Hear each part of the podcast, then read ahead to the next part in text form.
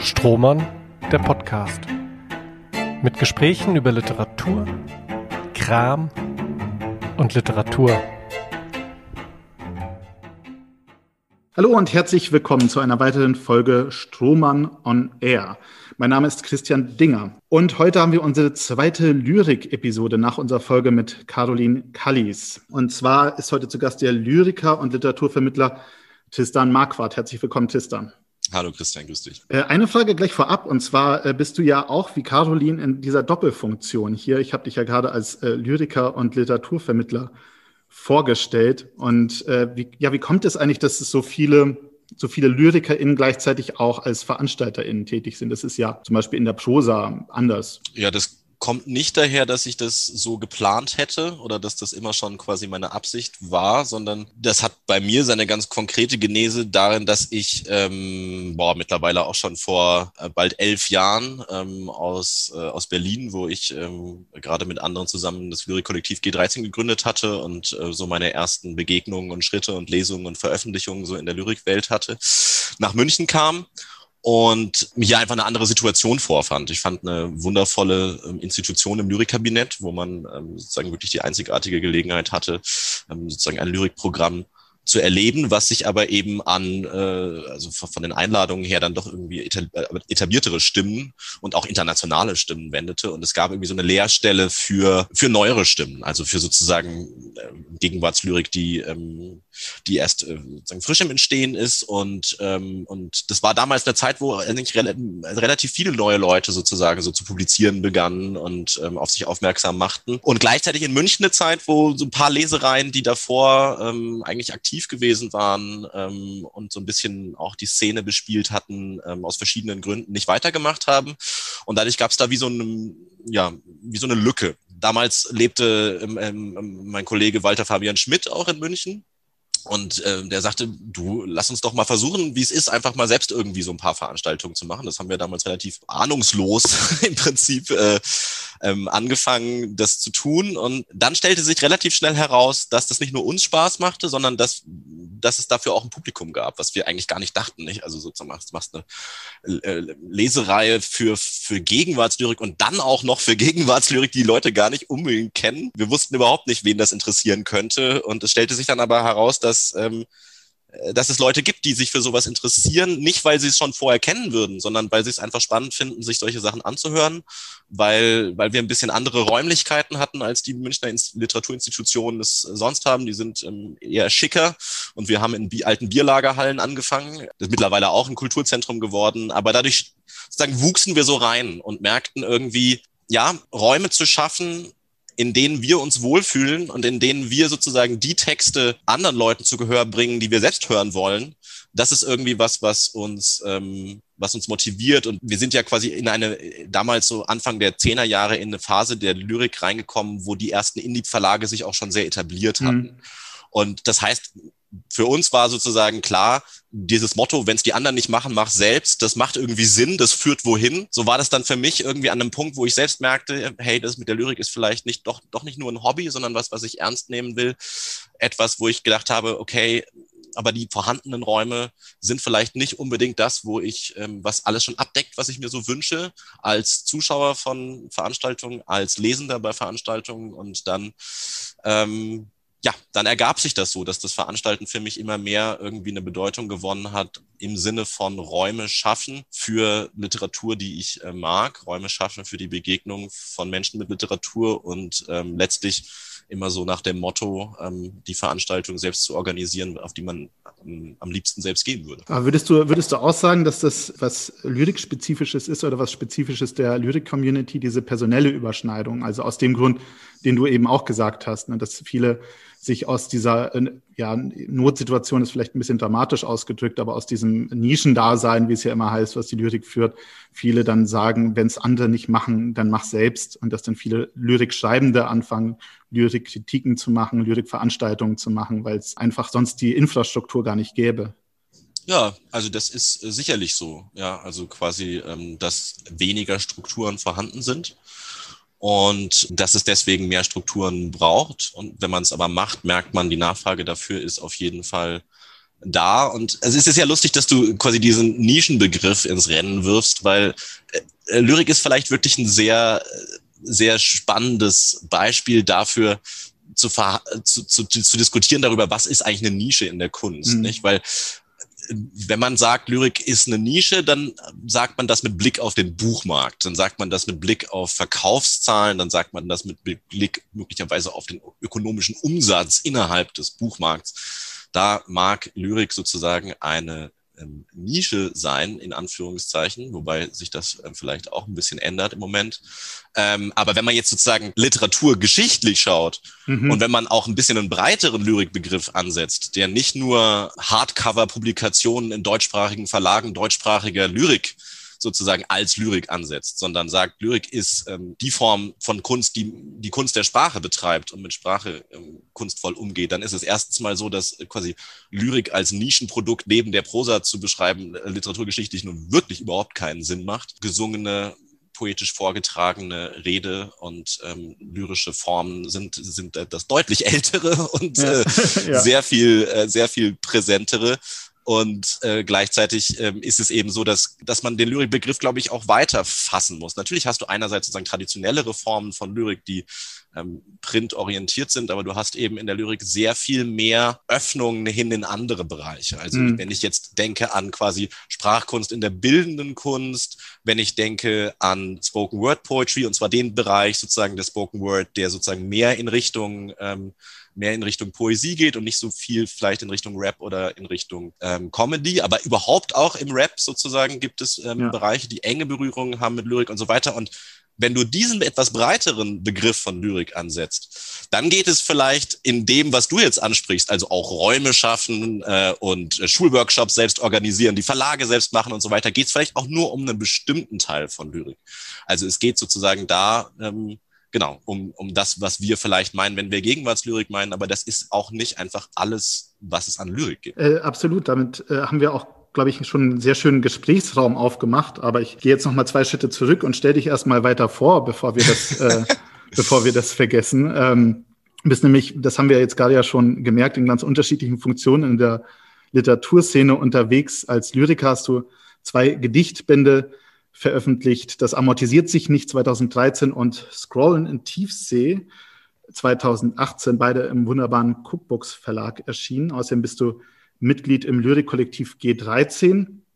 Äh, als Literaturvermittler ähm, organisierst du die Lesereihe Meine drei lyrischen Ichs in München, bist auch engagiert bei den unabhängigen Lesereien und Mitinitiator des dazugehörigen Festivals ULF, Unabhängige Lesereien Festival kuratierst zusammen mit Monika Rink äh, Fokus Lyrik hier in Frankfurt und unter deinem bürgerlichen Namen arbeitest du auch als germanistischer Mediavist an der LMU München und wurdest dort mit deiner Arbeit über die Variationskunst im Minnesang promoviert. Und zur Kunst des Minnesangs, das hast du, darüber sprechen wir auch gleich noch, hast du auch gemeinsam mit Jan Wagner eine Anthologie herausgegeben. Und bin immer noch nicht am Ende. Du hast dich auch als Übersetzer aus dem Mittelhochdeutschen betätigt und mit Tim Holland und Hannes Munziger zusammen betreibst du die Münchner Dependance des Hochrot Verlags.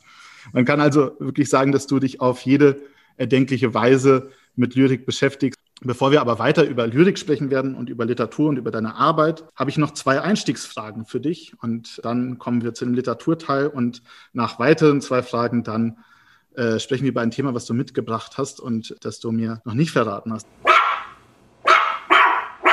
aber erstmal meine erste Einstiegsfrage, die ich dir auch schon länger stellen wollte. Wir kennen uns ja schon ein paar Jahre und ich mir nie sicher war, ob es eigentlich ein Geheimnis ist. Also wenn es ein Geheimnis ist, musst du es natürlich auch nicht verraten. Aber mich würde interessieren, wie bist du auf den Namen Tristan Marquardt gekommen? Ich habe es ja gerade schon angedeutet, das ist ja ein Künstlername. Es ist also ein Name, den du dir ausgesucht hast. Wie kam es dazu? Naja, da gibt es zwei Antworten drauf. Wenn, wenn du jetzt nach dem äh, konkreten Namen fragst, dann äh, lädt er zwar ähm, mittlerweile, weil ich, äh, weil ich nun schon auch seit vielen Jahren als Medievist arbeite, doch zu allen möglichen Interpretationen ein. Man muss dazu sagen, den Namen gibt's länger, als ich Medievist bin.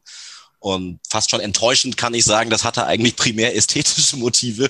Ich, äh, ich fand es einfach einen schönen Namen und habe ihn deswegen gewählt und äh, es hat äh, zumindest von mir aus keine semantischen Hintergründe äh, gehabt. Der, der Grund, warum ich überhaupt ähm, einen anderen Namen äh, gewählt habe oder einen weiteren Namen ähm, gewählt habe, auch das ist etwas, was mehr entstanden ist, als dass es ähm, sozusagen einen Zeitpunkt gab, wo ich das ähm, ganz konkret ähm, entschieden habe, dass ich jetzt unter einem anderen Namen ähm, agieren will, sondern es war ganz praktisch so, dass ich zu einem bestimmten Punkt meines Schreibens mich neu orientiert habe, mich umorientiert habe, mehr Gegenwartslyrik einfach kennengelernt habe, gemerkt habe, dass vieles von dem, was ich so als Jugendlicher und um die 20 Jahre Alter geschrieben habe, in vielen Dingen naiv war und irgendwie stellten sich mir neue Fragen. Und ich habe aber dann nicht von einem Tag auf den anderen begonnen, vollkommen neu zu schreiben, sondern ich habe dann wie quasi neue Formen des Schreibens ausprobiert ähm, ah, damals. Okay.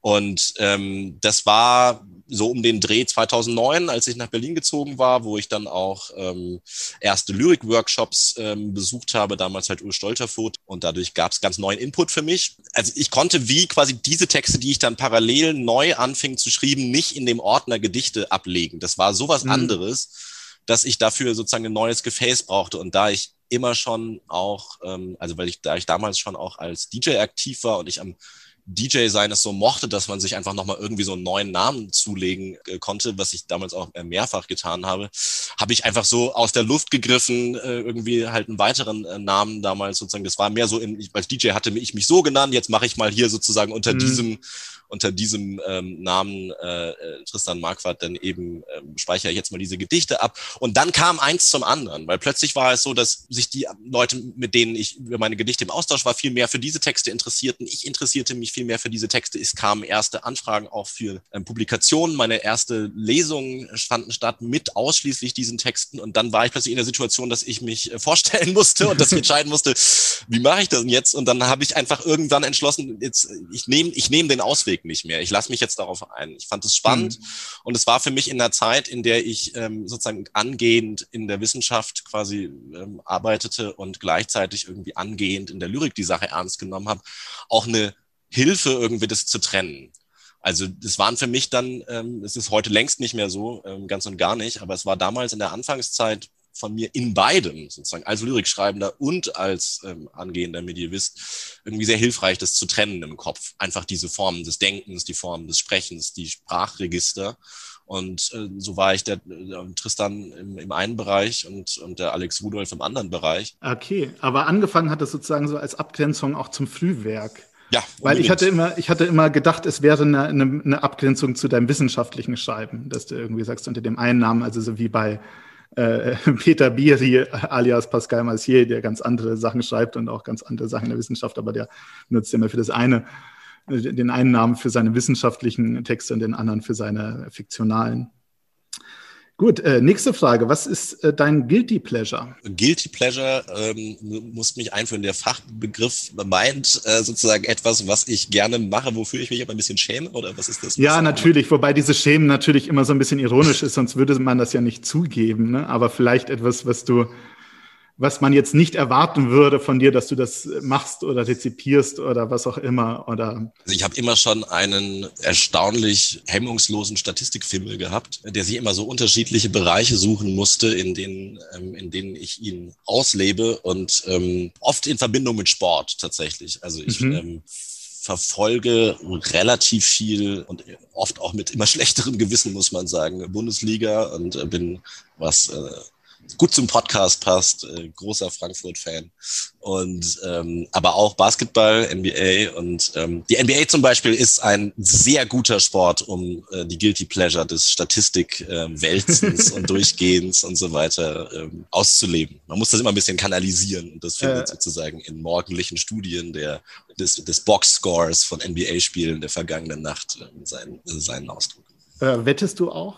Nee, nein. Das wäre das wär, das wär so ein wichtiges Guilty Pleasure, wenn du äh, in irgendwelchen Wettbüros immer rumhängen würdest. Nee, aus gutem Grund, weil ich glaube, wenn ich, einmal, wenn, ich, wenn ich einmal anfangen würde, dann würde ich davon nicht mehr wegkommen. Ja. Nee, nee ich spiele, nee, keine, äh, mache das sozusagen in, in, in Formen, wo, wo kein reales Geld involviert ist. Gut, dann reden wir über Literatur. Literatur.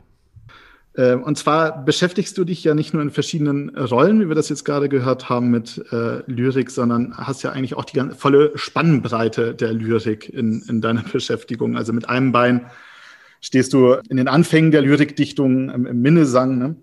und mit dem anderen in der, in der Gegenwärtigkeit der zeitgenössischen Lyrikszene. War das eine bewusste Entscheidung oder kam das auch eher aus einem Zufall heraus? Eine bewusste Entscheidung, beides zu machen oder, oder wie meinst du das? Ja, eine bewusste äh, Entscheidung auch für diese Spannbreite, dass du sagst, so ähm, hier quasi äh, die ganze äh, Lyrikgeschichte, der äh, deutschsprachige Lyrikgeschichte möchte ich irgendwie abdecken und ich möchte, möchte mich im Mittelalter genauso aufhalten wie, ähm, ja, wie in der Gegenwartslyrik. Nee, es waren schon erstmal zwei wirklich getrennte Interessen, weil ähm, das eine ist ein künstlerisches Interesse an der mhm. Frage quasi, wie man, wie sich poetisch denken lässt, wie sich mit Sprache umgehen lässt, wie sich Bedeutungsstrukturen in der Sprache spielerisch umformen, hinterfragen lassen können und so weiter. Und das sind äh, sozusagen Dinge, die mich dann in meinem Schreiben immer mehr interessiert haben. Und so bin ich in die äh, sozusagen Gegenwartslyrik gekommen. Und das wissenschaftliche Interesse war eigentlich eher eins, was weil ich sowohl Germanistik studiert habe als auch ähm, Grizistik, hatte ich, hatte ich sozusagen, was die westliche Literaturgeschichte anbelangt, sozusagen einen sehr breiten zeitlichen Raum. Und ich stellte fest, also, dass es für mich keine Zeit gab, in der ich mich besonders ähm, spezifisch interessiert hätte. Also mhm. ich habe gemerkt, wenn man sich so ein bisschen in die Kontexte einarbeitet und so weiter, sind Texte aus dem zweiten Jahrhundert nach Christus von Lukian nicht weniger interessant als ähm, sozusagen der Parzival von Wolfram von Eschenbach oder, ähm, oder sozusagen ähm, Gertrude Stein Gedichte. Ähm, das ist einfach unterschiedliche Dinge daran interessant und mich haben dann im, im wissenschaftlichen Arbeiten eigentlich mehr und mehr so grundsätzliche Fragen interessiert, die ähm, ganz pauschal gesagt wirklich in die Richtung gehen, warum zum Teufel gibt es Literatur eigentlich? Also was mhm. sind die spezifischen Rahmenbedingungen, was, warum entsteht sie und wofür entsteht sie und welche Funktionen erfüllt sie? Und in der Medievistik bin ich dann eigentlich gelandet, weil zu meiner Studienzeit an den Unis, an denen ich studiert habe, diese Fragen eigentlich am dezidiertesten gestellt worden sind. Also weil, weil diese Fragen sehr, sehr präsent sind. Medivistik hat ja quasi ein relativ kleines Korpus an Texten ja. und, ähm, und ist deswegen vielleicht auch schneller dabei, ähm, nicht nur im Hinblick auf Materialerschließung aktiv zu sein, sondern halt auch grundsätzliche kulturwissenschaftliche Fragen zu stellen. Und so bin ich eigentlich in der Medivistik gelandet. Dann ist es natürlich wiederum kein Zufall, dass ich dort auch ähm, wiederum in die, in die Lyrik gekommen bin. Wobei das da nicht damit zu tun hatte, dass irgendwie meine, meine Erfahrungen als Lyriker selbst irgendwie einen Mehrwert gebracht hätten oder, oder das motiviert hätten, sondern ich einfach die, die Dichte der Form ähm, das Interessante finde, dass man sozusagen auf relativ wenig Raum relativ viel sagen kann. Das ist das, was mich, was mich sozusagen interessierte. Und das ist natürlich etwas, was auf eine ganz andere Art und Weise mich in meinem Schreiben auch interessiert, aber es war nie irgendwie so ein universal gelehrter Anspruch sozusagen vom Anfang bis irgendwie alles Mögliche abzudecken, sondern es waren, es waren unterschiedliche Motivationen, die dann dazu geführt haben, dass es irgendwo dann doch auch Berührungspunkte gibt, die, die aber erstmal am Anfang gar nicht die Motivation dafür waren, es zu machen. Ich habe auch deswegen gefragt, weil ich, äh, weil ich es immer spannend finde, wenn sich diese zwei Pole oder diese zwei vermeintlichen Pole äh, begegnen. Also was ich halt in deinem Schreiben oder auch in deiner Herausgebertätigkeit bemerke. Und das passiert relativ selten. Also es gibt diesen wunderschönen, diese wunderschöne Anthologie, die ich gerade schon erwähnt habe, die du zusammen mit Jan Wagner herausgegeben hast, Unmögliche Liebe, in dem es 141 neue Übersetzungen und auch neue Interpretationen von ähm, zeitgenössischen LyrikerInnen gibt. Und Jan Wagner schreibt im Vorwort auch, dass die mittelalterliche Lyrik oder mittelalterliche Literatur im Allgemeinen etwas unterrepräsentiert sind in der Gegenwartsrezeption. Und das ist eigentlich auch so meine Erfahrung. Ne? Also außerhalb der Germanistik, des Germanistikstudiums oder wenn man sehr engagierte ähm, DeutschlehrerInnen hat, dann vielleicht auch im Deutschunterricht mal ein, zwei Stunden lang oder gibt es das eigentlich nur so ein bisschen in Subkulturen? Ne? Also jetzt im Metal-Bereich oder so Mittelalter-Rock, wo dann irgendwie die Merseburger Zaubersprüche vertont werden was jetzt Althochdeutsch ist, aber das lassen wir mal so stehen. aber ähm, äh, in der Literatur irgendwie weniger. Ne? Also es gibt natürlich äh, Ausnahmen, jetzt äh, im, in der Prosa zum Beispiel Felicitas Hoppe, die jetzt äh, im Herbst eine Hommage an, an das Nibelungenlied äh, publiziert. Oder Jan Wagner nennt im Vorwort auch die Lyriker Thomas Kling und Peter Rühmkorff. Aber das sind eher so Einzelfänomene. Ne? Also was meinst du, woran liegt es, dass äh, die Gegenwartsliteratur so ein bisschen fremdelt mit dem Mittelalter? Also zum einen muss man sagen, dass ich glaube, dass in letzter Zeit doch in überschaubarem Maße, aber es doch wieder auch mehr Interesse gibt und mehr Sachen erscheinen seit, also auch so in dem Zeitraum, in dem wir die Anthologie gemacht haben. Aber ich teile deine Beobachtung ähm, absolut und das war ja auch so ein bisschen die Beobachtung, die für uns am Anfang der Anthologie stand, dass es eben im deutschsprachigen Raum viel weniger Auseinandersetzungen mit den, mit einigen Wurzeln der eigenen also das heißt eigenen, mit der, sozusagen mit der deutschsprachigen Poesie ähm, gibt. Und ich glaube, das hat, das hat historische Gründe. Also wenn man sich fragt, warum im, wenn wir jetzt mal England nehmen, warum es da eine viel ungebrochenere Rezeption gibt und eine viel größere Selbstverständlichkeit, dass man sozusagen als Gegenwartsautorin auch die mittelalterlichen Texte kennt, mit denen aktiv mhm. umgeht und die irgendwie so zu dem Auseinandersetzungsspektrum gehören, wie das vielleicht bei den GegenwartslyrikerInnen der Expressionismus oder die Romantik ja. oder so sind dann hat das damit zu tun, dass, dass, dass es da keine großen geschichtlichen ähm, äh, Brüche in der Form gibt, wie sie es in Deutschland eben ganz klar gibt. Ja. Mhm. Und ich glaube, zwei, zwei Punkte sind sozusagen da ganz, ganz zentral. Wenn ich einen kurzen Moment ausholen darf, ich weiß ja, nicht, ob wir gerne, die Zeit ja. dafür haben. Wir haben jede also, Menge Zeit. Man muss, sich, man, man muss sich bewusst werden, wann die Auseinandersetzung in mittelalterlicher Literatur überhaupt wieder so richtig in Fahrt gekommen ist nach dem Mittelalter. Mhm. Und das hat was sozusagen mit der Romantik zu tun, das hat was mit dem Aufkommen sozusagen der universitären Germanistik zu tun, die ja nicht, also Und der erste Lehrstuhl in, in Berlin äh, war quasi Anfang des 19. Jahrhunderts, also da mhm. lebten Goethe, Schiller, äh, Schiller nicht mehr, aber da lebte so jemand wie Goethe noch. Äh, also die, äh, das war Medievistik am Anfang, nicht? Da war, da ging es vor allem um mittelalterliche Texte. Ja. Was war aber die Motivation dahinter?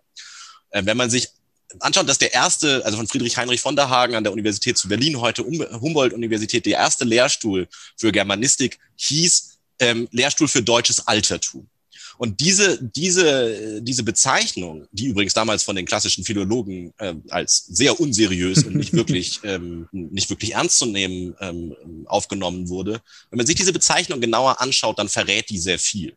Weil was soll das eigentlich sein, deutsches Altertum? Der Versuch sozusagen ist derjenige quasi gegenüber der ähm, griechisch-lateinischen Antike als sozusagen ähm, deutschsprachige eine eigene, ein eigenes Altertum und da muss ich jetzt schon, glaube ich, zum Begriff greifen, zu konstruieren. Also den Versuch sozusagen die Aufwertung des Deutschen, natürlich mhm. auch mit dem, dem Aufkeimen eines Nationalbewusstseins und so weiter, dem einen Boden zu geben und dann eben mittelalterlichen Texten entweder national-konservativ sozusagen zu, zu begegnen, das ist unser Altertum, das sind sozusagen unsere wertvollen Texte, das ist die das ist äh, spezifisch deutsch oder wie das die Romantiker in, in vielen Fällen getan haben, mit so einem verklärenden, alte, bessere Zeiten, unbeeindruckt von gegenwärtigen politischen Wirrnissen. Ähm, ähm, also so eine Laudatio Temporis Acti quasi, äh, äh, wie, wie, wunderbar utopisch alles im Mittelalter war. Mhm. Beides sind stark ideologische Vereinnahmungen des Mittelalters, die sich eigentlich gar nicht so sehr dafür interessieren, was die spezifischen Entstehungsbedingungen der Texte waren. Und wenn man also, wenn man sich bewusst ist, dass geradezu alles, sowohl von den Formen als auch von den Inhalten her, was die deutschsprachige mittelhochdeutsche Literatur sozusagen in der zweiten Hälfte des 12. Jahrhunderts sozusagen produziert, zu produzieren beginnt, dann ist nichts davon, also praktisch, praktisch gar nichts davon genuin deutsch, mit, mit der Ausnahme von, ähm, von ähm, heldenepischen Stoffen wie dem Nibelungenlied. Das allermeiste sozusagen ist importiert, mhm. ist übernommen aus anderen Sprachen, hauptsächlich sozusagen ähm, im altfranzösischen Bereich. Also das funktioniert von Anfang an nicht. Und dadurch hast du aber eine Geschichte, wie sozusagen die Rezeption von medievistischen, also das, was heute sozusagen medievistische Gegenstände wären, also deutschsprachigen mittelalterlichen Texten, immer schon im Verhältnis dazu steht, wie man sich selbst als Deutsch definiert. Das prägt die ähm, die Germanistik im 19. Jahrhundert und das ist, muss man, äh, kann man wirklich unverblümt sagen, dann auch der Nährboden dafür gewesen, dass ähm, in der ersten Hälfte des 20. Jahrhunderts es völkische Vereinnahmungen mhm. gab, auch von solchen, von solchen Autoren, einzelnen Strophen von Walter von der Vogelweide und anderen. Also die mittelalterlichen Texte sind da auch ideologisch vereinnahmt und teils missbraucht worden zu anderen Zwecken. Und daraus erklärt sich nun wiederum logisch, dass in der Lyrik, in der Nachkriegslyrik es andere Fragen und größere Interessen gab, als sich mit denjenigen Texten auseinanderzusetzen, die davor unter so einer nationalen Brille quasi hauptsächlich betrachtet wurden. Und ich glaube, deswegen ist es gerade jetzt eine spannende Zeit, sich wieder mit mittelalterlichen mhm. Texten, Stoffen und so weiter auseinanderzusetzen, weil es jetzt die Möglichkeit, also in, im künstlerischen Bereich einer, ich will es jetzt, ich nenne es jetzt mal pathetisch, einer Wiederentdeckung gibt, die nicht so sehr quasi geprägt ist von, von, der, von der Forschungsgeschichte und von der Rezeptionsgeschichte quasi mittelalterlicher Lyrik im 19. und ähm, Jahrhundert und der ersten Hälfte des 20. Jahrhunderts, sondern die einfach nochmal schaut, was sind denn das eigentlich für Texte? Wo, was ist das für ein Sprechen über Liebe oder über Religion, über anderes? Was haben die da eigentlich vor acht, äh, vor 700 Jahren geschrieben? Was, wo gibt es Anknüpfungspunkte im Sprechen? Wo gibt es Anknüpfungspunkte in der Sprache? Und dem nochmal sozusagen zu begegnen, ohne es gleichzeitig eine Auseinandersetzung mit der, ja, mit, mit Tendenzen der Vereinnahmung sein zu lassen.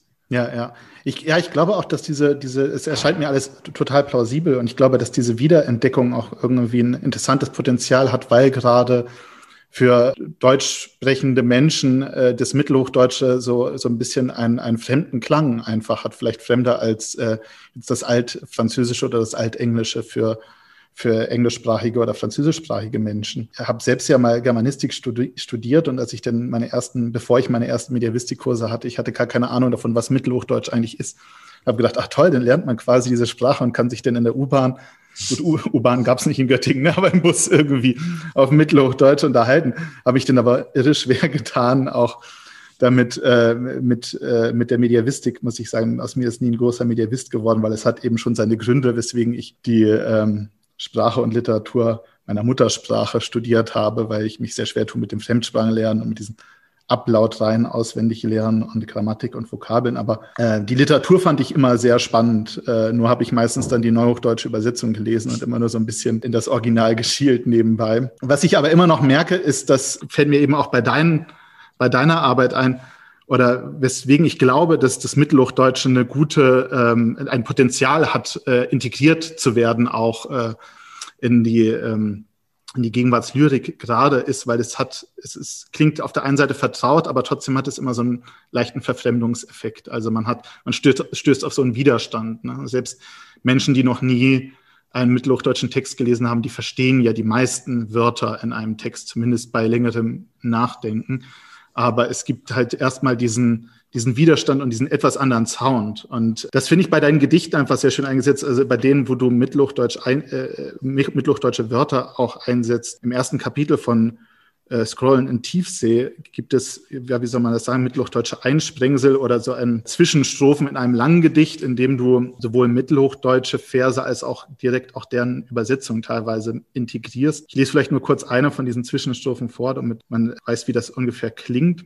Es war tags, der trug die Augen der täuschte meine Augen, dass ich warnende, dachte, es soll des ihn des lichten Mahnen schien, es wär des hellen Mondes Schein, des Nachts, dass er so dicke sich, wie mir ersehnend hat, dass er den Blick so oft verloren hat bei mir, es war. Also das ist eben, finde ich, irgendwie eine ganz andere Musikalität als das Neuhochdeutsche. Ja, absolut. Also lass mich vielleicht, bevor ich, bevor ich sage oder äh, darauf eingehe, dass du, äh, was ich da in meinen eigenen Gedichten ähm, mache. Noch einen Gedanken, den ich sehr spannend fand bei dem, was du gerade gesagt hast, ja, aufgreifen. Genau. Sozusagen die, Frage, also so eine Fremdheitserfahrung in der Auseinandersetzung mhm. mit mittelalterlichen Stoffen, weil das wäre vielleicht schon nochmal in Ergänzung zu dem, worüber wir gerade geredet haben, ein wichtiger Aspekt auch, falls man sozusagen jetzt eben Formen mittelhochdeutscher Literatur nochmal neu entdeckt, wiederentdeckt und so weiter. Weil was ich, was ich so faszinierend daran finde, ist, das ist ja quasi ganz entgegen dieser nationalen Vereinnahmung eine grundsätzliche Erfahrung für, für mich und ich glaube auch für viele andere, wenn sie diese Texte lesen, dass einem bestimmte Dinge vertraut vorkommen und dann aber bestimmte Dinge gar nicht. Man kommt eigentlich gar nicht so richtig ran. Was ist das eigentlich für ein Verständnis von Liebe? Was ist das für ein Verständnis von Reim? Was ist das für ein Verständnis von Werten wie Treue und so weiter und so fort? Und man merkt, also das Stichwort, was wir in der Medievistik hätten, wäre Alterität, also die Erfahrung mhm. von Andersartigkeit. Man merkt sozusagen, dass innerhalb der ähm, sozusagen deutschsprachigen Literatur oder auch sozusagen der Kultur im deutschsprachigen Raum wenn man auf einer diachronen Achse zurückgeht, Dinge, die einem vertraut scheinen, Dinge, wo man das Gefühl hat, man kennt, man, man, man, man weiß, wo das herkommt, und es wird da plötzlich ganz fremd erscheinen und, ähm, und man starke Übersetzungsleistungen, eben nicht nur sprachliche, sondern auch konzeptueller Natur machen muss, um da irgendwie ranzukommen. Und das finde ich etwas sehr Interessantes an der Auseinandersetzung damit. Nicht? Also das kann man auch also gegen heutige nationale, nationale äh, und völkische Tendenzen quasi anbringen, die sich immer darauf beruhen, was besonders spezifisch deutsch und so weiter mhm. Die, die, haben überhaupt keine Ahnung, was sozusagen, was äh, im deutschsprachigen Raum an Literatur und Kultur in der Vergangenheit entstanden ist und was das, was daran ähm, stark anders ist als heute. Also ich finde, der, der, der Blick auf, auf, auf die deutschsprachige Vergangenheit ist sozusagen, lehrt einen, wie unvertraut einem eigentlich sozusagen sozusagen das Deutschsprachige ist. Und das mhm. ist eine lehrreiche Erfahrung dafür, um sich dann mit anderen anderssprachigen Literaturen und Kulturen auseinanderzusetzen. Also in einem ganz, ganz abstrakten Sinne ähm, war das vielleicht auch eine Motivation, diese mittelhochdeutschen Einsprengsel in, in, in, da, in diesen Zyklus der Tag- und Nachtlieder zu integrieren, was ja Texte sind, die so in der Wahrnehmung zwischen verschiedenen Tag- und mhm. Nachtsequenzen springen.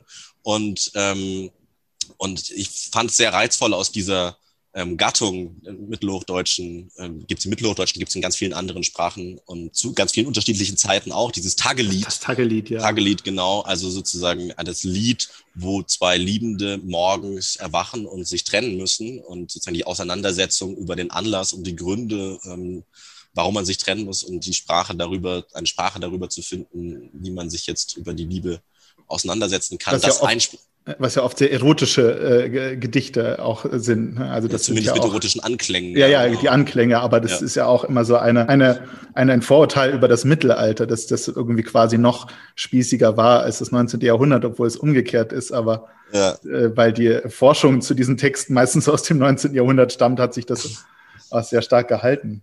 Ja, genau. Und ich fand es einfach interessant, sozusagen ähm, einerseits sprachlich und andererseits aber auch so als Hallraum irgendwie diese so, so ein paar Zeilen aus dieser Gattung mit mhm. einfließen zu lassen, in so einem Switchen zwischen Tag- und Nacht-Settings, dass dann sozusagen das mit so wie so, wie so, wie so ein Hintergrundsound mitschwingt ähm, und, und, und das so ein bisschen erweitert, was da vorhanden Ja, anknüpfend an diese mittelhochdeutsche Thematik oder abschließend vielleicht im letzten Kapitel von deinem Gedichtband von Scrollen in Tiefsee gibt es das Parzival-Lexikon, was den mhm. wunderschönen Untertitel Sekundärpoesie trägt, was ich ganz toll finde. Das ist ja im Prinzip eine Verbindung aus äh, lexikalischem Informationswert und ästhetischem Sprachspiel, was du da herstellst. Also es ist wirklich aufgebaut wie ein äh, klassische, wie klassische Lexikon.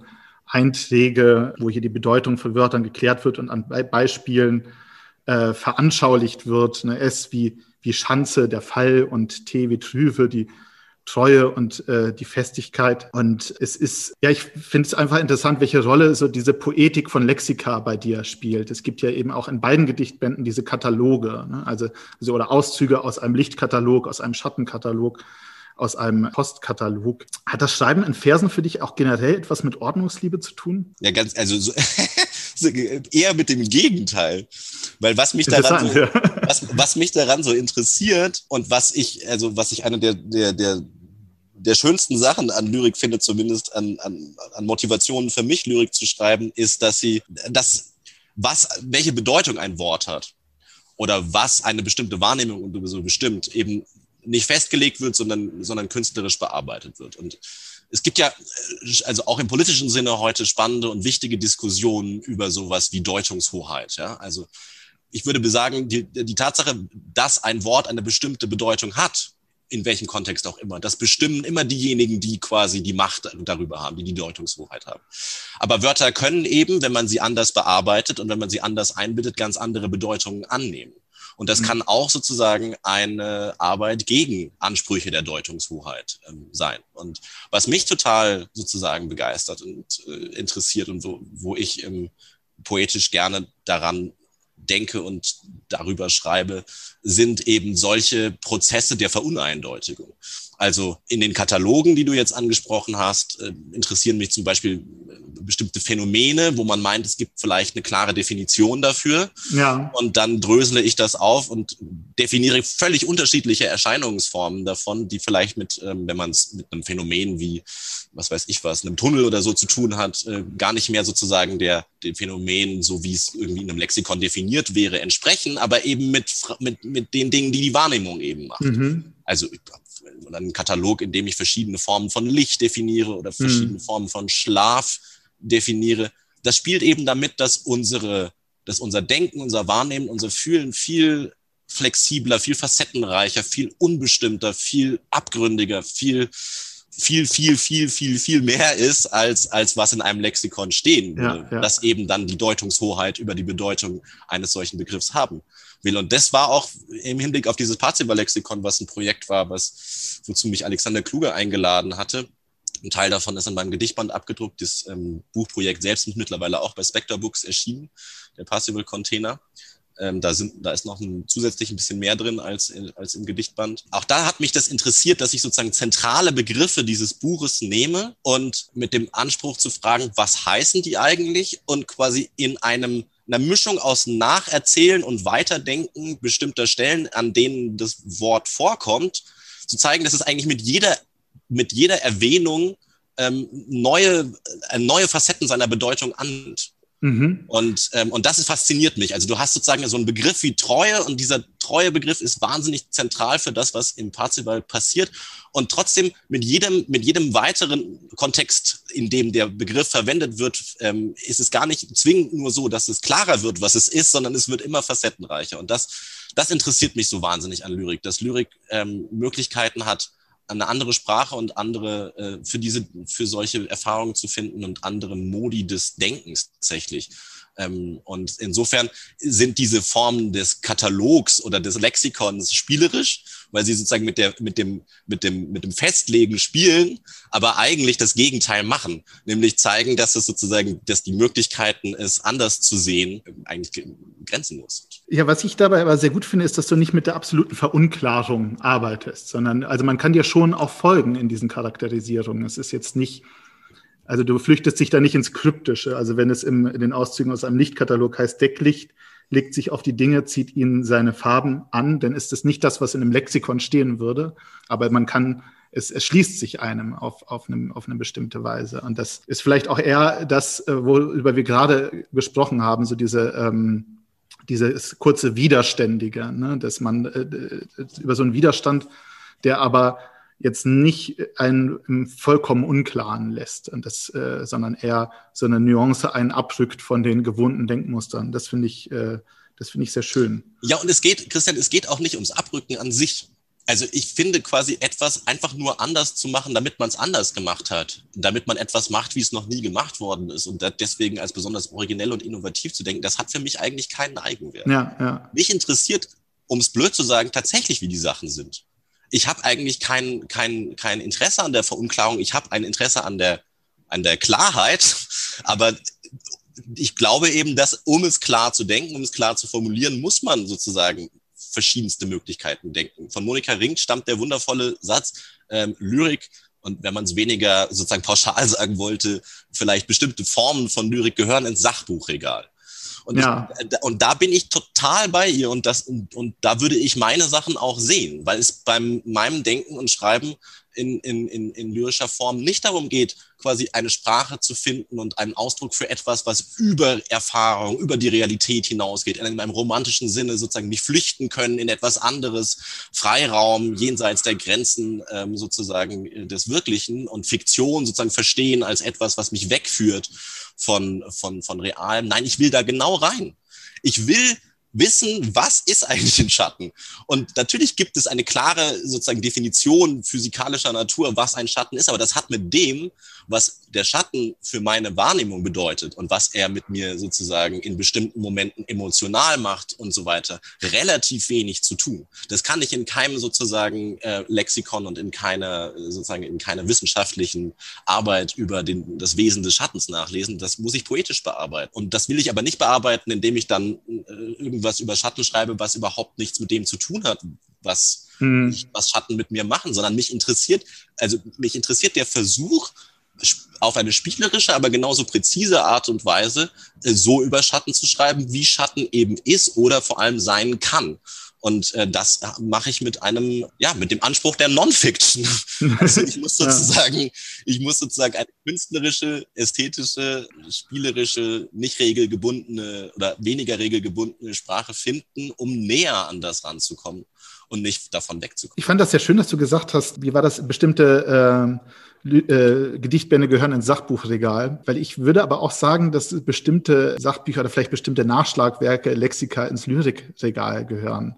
Es ist aufgefallen, wenn ich im, in Grimms Wörterbuch lese, dann mache ich das fast eher wie in einem Gedichtband, als dass ich da tatsächlich irgendetwas nachschlage, um eine Bedeutung herauszubekommen. Und das hat vielleicht auch mit dem zu tun, worüber wir gerade gesprochen haben, dass das vielleicht auch schon alt genug ist, um so eine gewisse Fremdheitserfahrung auszulösen. Und gerade weil es hier ähnlich aufgebaut ist, wie zum Beispiel, also die, die Leseerfahrung war tatsächlich ähnlich wie in dem Kapitel mit dem äh, Parzival-Lexikon, weil man bestimmte Beispiele, die einem fremd erscheinen, also das macht dazu, dass Wörter, die man vielleicht auch kennt, die auch noch im aktiven Wortgebrauch sind, äh, in den Beispielen, die, die die Grimms anführen, auf einmal vollkommen fremd wirken. Oder nicht vollkommen fremd, aber zumindest so ein bisschen verrückt wieder. Ne? Oder äh, gleichzeitig bestimmte Wörter, wo man vielleicht das, das Grund Lexem äh, oder Morphem irgendwie einem noch vertraut erscheint, die man aber in dieser Komposition auch gar nicht kennt, weil es einfach nicht mehr gebräuchlich ist. Also das ist eine Überschneidung, die finde ich, finde ich sehr spannend zwischen, zwischen diesen äh, ja eigentlich wissenschaftlich äh, sachbezogenen Sch Schreiben und äh, wie sich das denn auch umdeuten kann ins Poetische oder umgekehrt, wie du es gerade beschrieben hast. Ja, und das Interessante ist ja, also wenn man also jetzt äh, sich äh, Grimms Wörterbuch anschaut oder auch Wörterbuch, äh, Wörterhochbücher fürs äh, Mittelhochdeutsche, dann ist es ja so, wie je häufiger ein Wort verwendet wird, desto mehr Bedeutungen hat es. Hm. Und das ist ja kein Zufall, weil ähm, diese Wörterbücher machen ja im Nachhinein etwas. Die schauen sozusagen, welche Wörter gibt es sozusagen in Gebrauch und in welchen unterschiedlichen Bedeutungen sind sie gebraucht worden und versuchen das dann zu systematisieren. Das heißt, die machen sozusagen, sie sind quasi nachgelagert dem Sprachgebrauch. Und das, deswegen hat dann so ein mittelhochdeutsches Wort wie Murt, ähm, äh, keine Ahnung, 42 äh, verschiedene mhm. Bedeutungsdimensionen, die dann in einem Lexikon festgehalten sind und in dem dann auch ja im Fall der Grimms oder auch zum Beispiel beim Lexa, dem mittelhochdeutschen Wörterbuch, immer sozusagen die literarischen Stellen ange angegeben sind, wo das dann die und die Bedeutung hat. Und als wir an der Anthologie gearbeitet haben, Jan Wagner und ich, ähm, hat zum Beispiel Elke Erb, und das war wundervoll, gesagt, sie findet es so gemein, dass sie in einem mittelhochdeutschen Wörterbuch sozusagen für den einen mittelhochdeutschen Begriff so viele verschiedene neuhochdeutsche Äquivalente bekommt, aber es keinen umgekehrten Fall gibt. Also, dass es nicht sozusagen das neuhochdeutsche Wort gibt, äh, nehmen wir mal, keine Ahnung, äh, Einverständniserklärung oder sonst irgendwas und dafür dann sozusagen eine Palette an mittelhochdeutschen Wörtern. Also, dieser spielerische Ansatz von ihr, und sie sagte damals immer, wenn wir telefonierten zu mir, ähm, Sie müssen dieses Wörterbuch machen. Sie müssen es machen. Sie können es machen. Sie können Mittelhochdeutsch. Sie müssen es machen. Ich bräuchte es eigentlich, aber Sie müssen es machen. Das ist, äh, das ist das fast, das ist sozusagen das Interessante daran, nicht? Mhm. Also, das, ähm, Wörterbücher geben ja, äh, wenn man jetzt den Duden oder so benutzt, scheinbar vor, was ein Wort heißt und man gebraucht das, das Wort falsch, wenn, wenn man es in einer Weise gebraucht, äh, wo diese Bedeut keine der Bedeutungsdimensionen angegeben ist, aber eigentlich funktionieren Wörterbücher ja vollkommen umgekehrt, dass sie nämlich quasi versuchen zu ordnen, in welchen verschiedenen Bedeutungsdimensionen ein Wort da ist und dass man das eben im Nachhinein auch spielerisch verändern könnte, wenn zum Beispiel Elke Erb dann Lust hat, gewisse mittelhochdeutsche Wörter anders zu benutzen, als es eben das Lexikon nach, nahelegt. Und, und da kommt dann eben die poetische ähm, Arbeit und die lexikalische Arbeit auch wieder zusammen. Nicht? Mhm weil, weil, sie, weil sie aus unterschiedliche Richtungen eigentlich dann Ähnliches ähm, macht. Bevor wir gleich vielleicht noch ein bisschen über deine Veranstaltertätigkeit sprechen, möchte ich noch über einen äh, Gedichttypus äh, reden,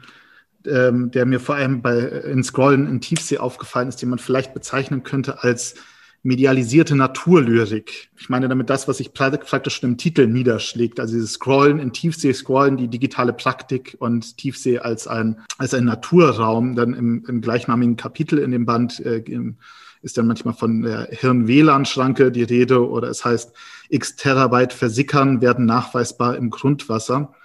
Also das ist äh, diese Verschränkung von digitalem Erfahrungsraum und Erfahrungsraum, Erfahrungsraum in der Natur und noch dem eigenen oder dem, dem menschlichen Körper zusätzlich, die mich da äh, sehr interessiert. Also ich habe mich gefragt, ob es dir auch darum geht, da diese angenommene Dichotomie aus Natur und Technik und der analogen und der digitalen Welt ein bisschen äh, in Frage zu stellen oder äh, brüchig werden zu lassen. Ja, auf jeden Fall. Also ich glaube, dass das natürlich ja längst der Fall ist. Nicht? Man kann da vielleicht behaupten, dass in gewissen in gewissen Punkten, wenn man sich anschaut, wie Natur heute funktioniert und wie Technik heute funktioniert, äh, äh, Wissenschaft an einigen Punkten quasi äh, Kunst, also ich meine jetzt damit sozusagen, beschränken wir uns mal auf deutschsprachige Literatur, äh, voraus ist. Also ja, ja. wenn man da irgendwelche Studien zum Anthropozän liest oder so, dann äh, dann ist das in vielen Fällen eigentlich poetischer als das, was, ähm, was äh, was man so über Natur in, in deutschsprachiger Literatur alles so lesen kann. Mhm. Das ist, äh, äh, ich hatte, hatte das Gefühl, also eine primäre Motivation war tatsächlich einfach irgendwie sozusagen, es ist einfach irgendwie im Dichten dann doch häufig noch so, dass ähm, so die Konventionen von dem, was als poetisch gilt, irgendwie so ein Rückzugsort äh, sind in, also in, in, in Jahreszeiten, Emotionen und Stadt und Land und das mhm ähm, dass, dass da doch immer noch, also natürlich gibt es total spannendere, spannende Fälle, wo eben jetzt eine ganz andere Form von Naturlyrik geschrieben wird und so, aber wo ganz häufig eigentlich ähm, auch verklärende Bilder äh, nach wie vor gefunden werden. Man das Gefühl hat, so, dass man flüchtet sich im Lesen von Gedichten auch so ein bisschen raus aus der, aus der Umgebung, in der man sich eigentlich befindet. Und das ist okay. Das kann Lyrik und darf Lyrik und das gibt tolle Formen von Lyrik, die so funktionieren. Aber ich habe mich eigentlich gefragt, als jemand, der sich eben nicht so sehr interessiert für Formen von Dichtungen, die sich wegbewegen und ähm, im, im, im Kopf andere Räume gestalten, sondern die sich ähm, reinbegeben in die Frage, wie, wie unsere Erfahrungswelt und unsere Wahrnehmung so funktioniert, warum eigentlich dieser digitale Bereich so, so wenig ernst genommen wird im hm. Schreiben. Und zwar deswegen, weil, weil er in, in, in vielen Fällen deutschsprachiger Lyrik eigentlich eher so als so eine Metaphernkiste benutzt worden ist. Also wenn ja. so Begriffe auftauchten, dann dann dienten sie dann als was weiß ich was, also der, der, der, der Himmel schaltet seinen Bildschirmschoner an oder irgendwie solche Sachen, die dann aber doch eigentlich nur funktionalisiert waren für die Beschreibung dann doch wieder von Stadt, Land, Natur, Sommer, Frühling, ähm, Winter, Herbst und Liebe. Dabei ist, ist die Auseinandersetzung, sowohl die geistige als auch die physische mit digitalen Räumen so dermaßen Teil unseres Lebens geworden. Und zwar mit allen Vor- und Nachteilen. Es gibt wahnsinnig viele Vorteile und es gibt auch Nachteile daran, dass ich eigentlich für mich merkte, dass es eigentlich keinen logischen Grund gibt, das auszusparen. Und mich interessierte dann eben diesen Wahrnehmungsbereich mit rein ins Gedicht zu nehmen. Und mich interessierte es vor allem, weil die Auseinandersetzung mit Digitalem ja auch eine Auseinandersetzung ist mit Dingen, von denen wir ganz oft überhaupt keine Ahnung haben. Mhm. Also, ähm, das, dass wir einfach, also wir haben eigentlich, wir, wir wissen überhaupt nicht, wie dieses Gespräch, was wir gerade, was wir beide gerade führen, wir wissen überhaupt nicht, wie das funktioniert. Das funktioniert, absolut. Und mich interessiert sozusagen, das noch ganz kurz, ja. ähm, mich interessiert eigentlich auch überhaupt nicht, wie es funktioniert. Ja. In den Texten jetzt mich interessiert, was macht es eigentlich mit der Wahrnehmung, dass ich dich anschaue, aber ich schaue dich nicht an. Hm. Ja, weil wir beide schauen uns irgendwo gerade irgendwie so auf den Kinnbereich ungefähr, weil wir halt nicht in die Kamera reinschauen, weil wenn wir in die Kamera reinschauen, sieht es zwar so aus, als würde ich dich anschauen, aber ich schaue dich dann gar nicht an. Mhm. Und was das eigentlich mit dem Wahrnehmen und äh, mit dem Denken und dem Fühlen zu tun hat, das war so ein bisschen der, der Ausgangspunkt für diese Texte. Ja, und weil wir keine Ahnung haben, was da passiert, äh, äh, flüchten wir uns in Metaphern. Also ich glaube, wir benutzen öfter, wenn es um das Digitale geht, wir benutzen mehr Metaphern, als, äh, als uns das eigentlich bewusst ist. Also das fängt nämlich ja schon an mit diesen äh, mit dieser Raummetapher, wie ich auch gerade gesagt habe, digitale Erfahrungsräume. Das ist, äh, man, man redet ja ständig davon, ich gehe ins Internet und äh, das, äh, die Veranstaltung findet im Digitalen statt. Wir benutzen eigentlich diese, diese Raummetaphern, aber da habe ich das Gefühl, vor allem auch, um das abzugrenzen, um zu sagen, es gibt eine analoge Welt und es gibt eine digitale Welt und die sind voneinander getrennt und äh, entweder ich bin online, ich bin im Internet oder ich bin im realen Leben. Ne? Und entweder etwas erscheint im Internet oder nur im Internet wird auch gerne gesagt.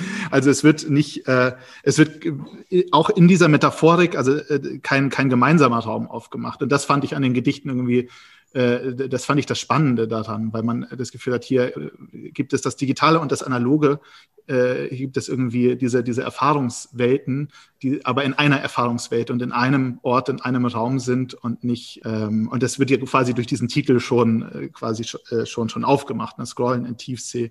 Das äh, verbindet ja dieses, was bei uns die ganze Zeit getrennt ist und glaube ich gar nicht so getrennt ist, wie wir das in dieser Metaphorik äh, in dieser Hilfsmetaphorik aufgebaut haben. Ich glaube, das Zusammendenken von beidem, also ich bin da auch noch längst nicht fertig. Das, dieses, diese sechs Gedichte waren für mich sozusagen so ein Startpunkt des Auseinandersetzens. Das Zusammendenken von beidem hat unfassbar viel Potenzial. So simple Dinge wie in einem Gedicht zum Beispiel mache ich das Bild, dass so dass es regnet und so Tropfen am Fenster entlangfahren, also dass mhm. die Finger so den, den Tropfen am Fenster entlangfahren, wie, wie, man, wie ich es als Kind gemacht habe, wenn wir in der Autobahn fuhren und dann die, die, die, die Tropfen am Fenster so.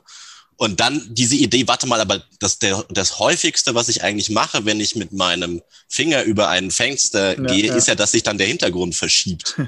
ja. Und, und, und plötzlich zu merken, wenn ich das zusammendenke, dann ergeben sich ganz, ganz tolle Denkräume, die vielleicht auch oft schon realer sind, als uns das eigentlich bewusst ist. Und ich glaube, da gibt's noch ganz viel, ganz viel poetisches Material zu erschließen. Ja, wir sind mit dieser analog-digital-Thematik jetzt auch schon mittendrin im nächsten, im nächsten Themenbereich, nämlich was die äh, Veranstaltungen angeht. Und aber bevor wir vielleicht kurz auch äh, nochmal darüber sprechen, was, was digitale Veranstaltungen, was, was äh, die Pandemie mit der Veranstaltungsbranche macht, ähm, vielleicht erstmal die Frage, da du ja äh, bei den unabhängigen Lesereien engagiert bist, einfach nochmal die Frage, was ist eigentlich unabhängige Literaturvermittlung? Also ich habe selber mal eine unabhängige Lesereihe mitbegleitet und die Fragen, die man dann oft gestellt bekommt, ist, was ist, äh, also wovon seid ihr eigentlich unabhängig oder was ist dann äh, umgekehrt, was ist denn abhängige äh, Literaturvermittlung? Vielleicht magst du einmal kurz nur sagen, was, äh, was macht ihr, wer seid ihr? Ja, also vielleicht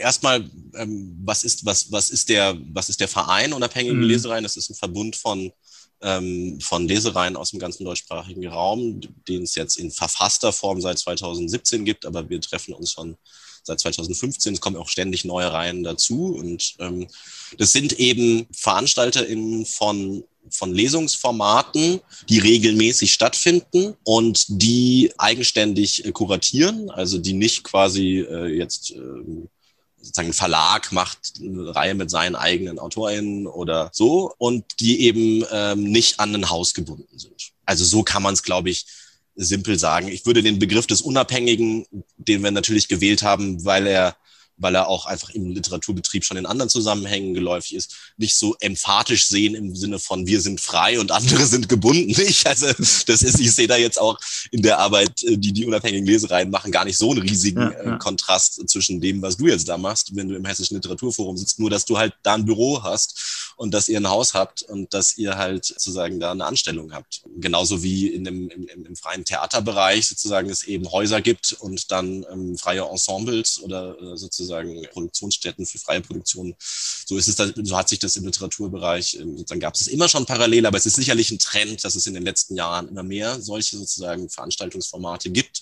Und uns schien es dann an einem gewissen Punkt sinnvoll, ähm, uns zusammenzutun, uns auszutauschen, uns gegenseitig zu beraten, gemeinsame Initiativen zu starten und mal irgendwie auch als ähm, sozusagen als Akteur präsent zu werden, weil unabhängige Lesereien machen relativ viel, erreichen viel, die haben viel Publikum, es gibt immer mehr, sie leisten ähm, Wichtiges für die Literatur und, und das ist im Prinzip sozusagen eine Art Dachverband für diese, für diese ganz unterschiedlichen ähm, Literaturveranstaltungsreihen, die es in ganz vielen Städten. Um diesen Themenbereich jetzt abzuschließen oder unser Gespräch über Literatur und deine Arbeit abzuschließen, würde ich gerne anknüpfen an das, was du über die unabhängigen Lesereien ge gesagt hast, einmal eine Frage stellen, was die Zukunft angeht. Also ähm, es wird viel, wird jetzt natürlich viel gesprochen über die aktuelle Situation in der Pandemie für Veranstalter und es wird auch viel gesprochen darüber, wie oder wurde auch viel gesprochen darüber, wie es äh, nach der Pandemie weitergehen soll, aber vielleicht auch gerade, weil wir vielleicht auch in der Pandemie auch nochmal an einem anderen Punkt gekommen sind,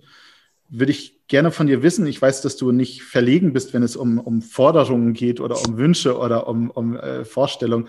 Was würdest du dir für die, für die unabhängige Literaturszene wünschen?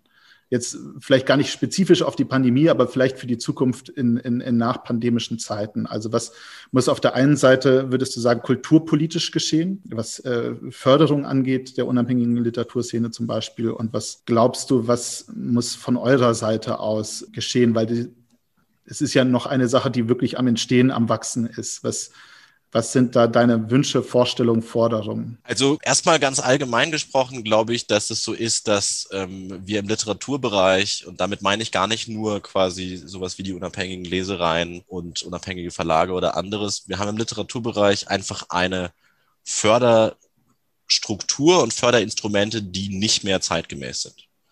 Die haben ihre historische Begründung darin, dass man lange gesagt hat, der Literaturbereich ist eigentlich hauptsächlich finanziert und anzusiedeln bei den Verlagen von Printprodukten. Mhm. Und dort verdienen Autorinnen und Autoren ihr Geld.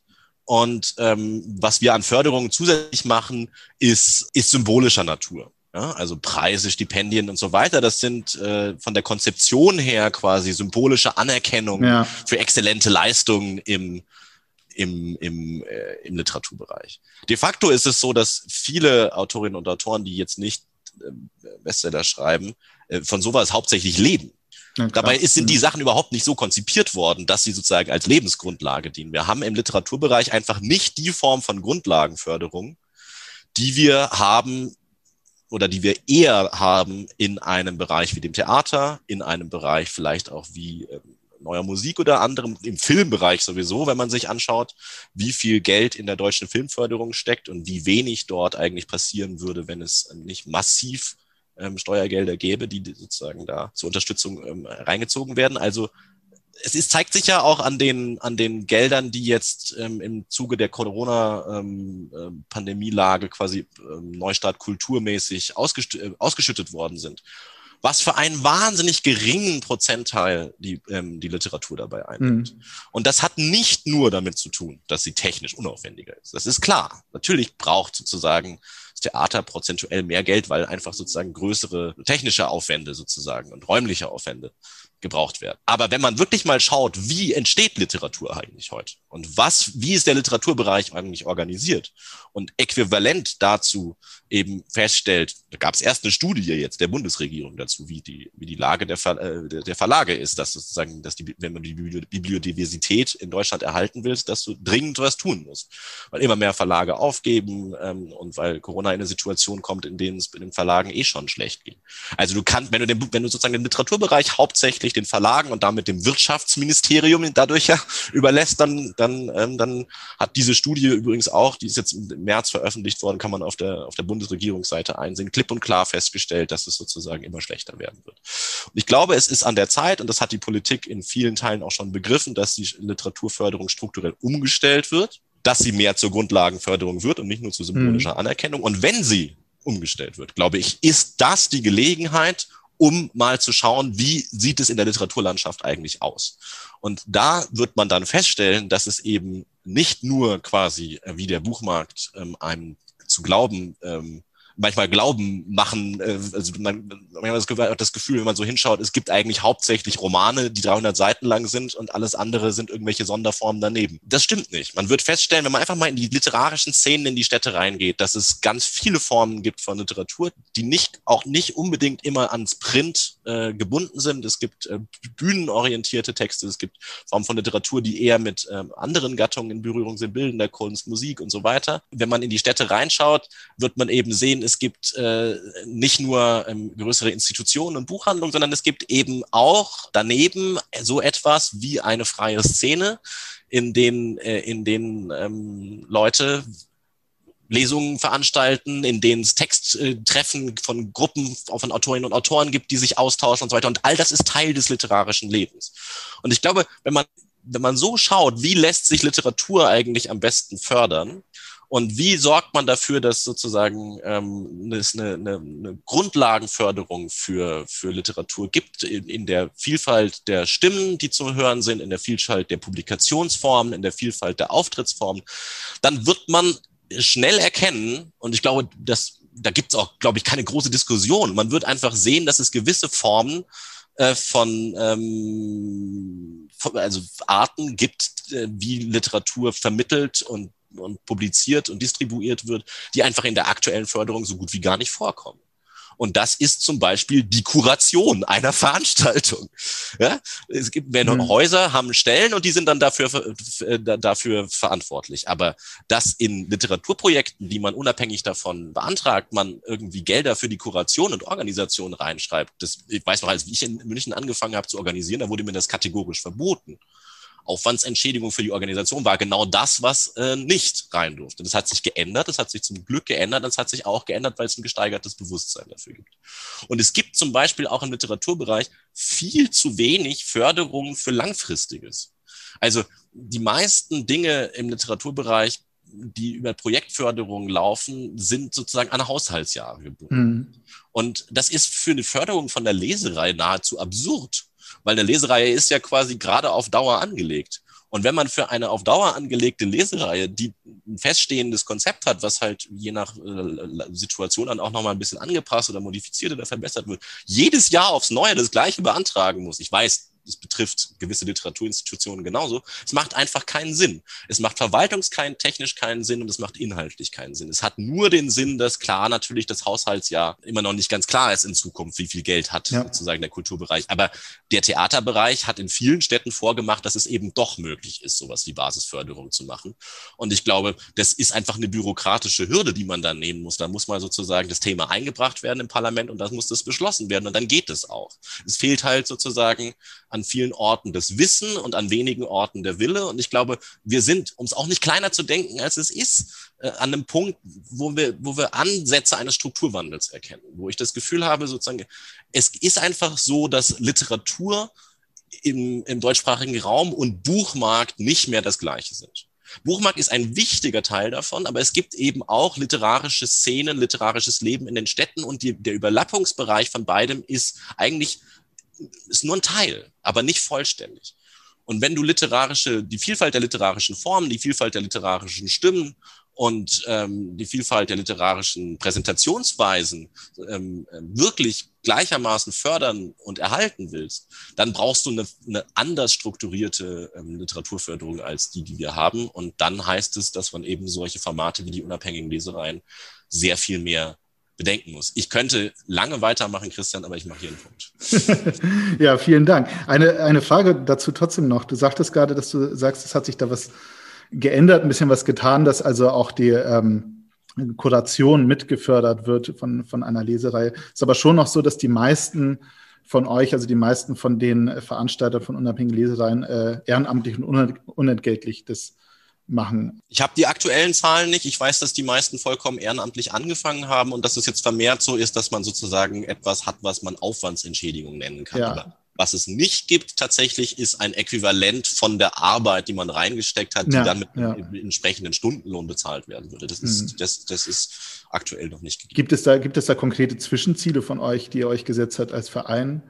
Ja, also wir haben jetzt, nachdem wir einfach mal mit dem Festival Ulf ähm, in Nürnberg zeigen wollten, was wir alles machen und äh, mhm. wer wir sind und dass man einfach mal sieht, welche, Vor welche Leute sind das, was, was, was für Formate gibt's da und so weiter, haben wir jetzt ähm, tatsächlich sozusagen, was ganz gut auch ins Corona-Jahr gepasst hat, zwei eher inhaltlich ausgerichtete Projekte, also die nicht sozusagen auf Festival und Veranstaltung orientiert waren, angepackt. Mhm. Es wird einerseits ein Buch geben, das nächstes Jahr erscheinen soll, wo es darum geht, was, also wo es um die Beantwortung von vielen Fragen geht, die wir jetzt auch besprochen haben. Also was sind eigentlich Lesereien, was sind eigentlich unabhängige Lesereien, warum braucht sie, was machen die, was können die?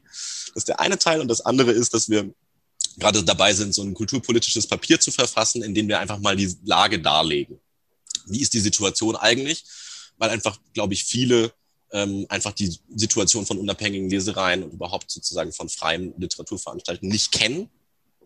Viele auch in der Kulturverwaltung kennen diese Situation nicht und man muss vielleicht einfach mal auch erstmal ein bisschen informieren und ähm, die logischen Forderungen, die sich dann dort ergeben, ähm, sind eben äh, vieles von dem, was ich jetzt genannt habe. Also an erster Stelle ist auf jeden Fall die Basisförderung zu nennen, also eine langfristigere Förderung. Und dann eben aber auch ähm, äh, eine Anerkennung der kuratorischen Arbeit mit entsprechender Möglichkeit, auch das zu honorieren.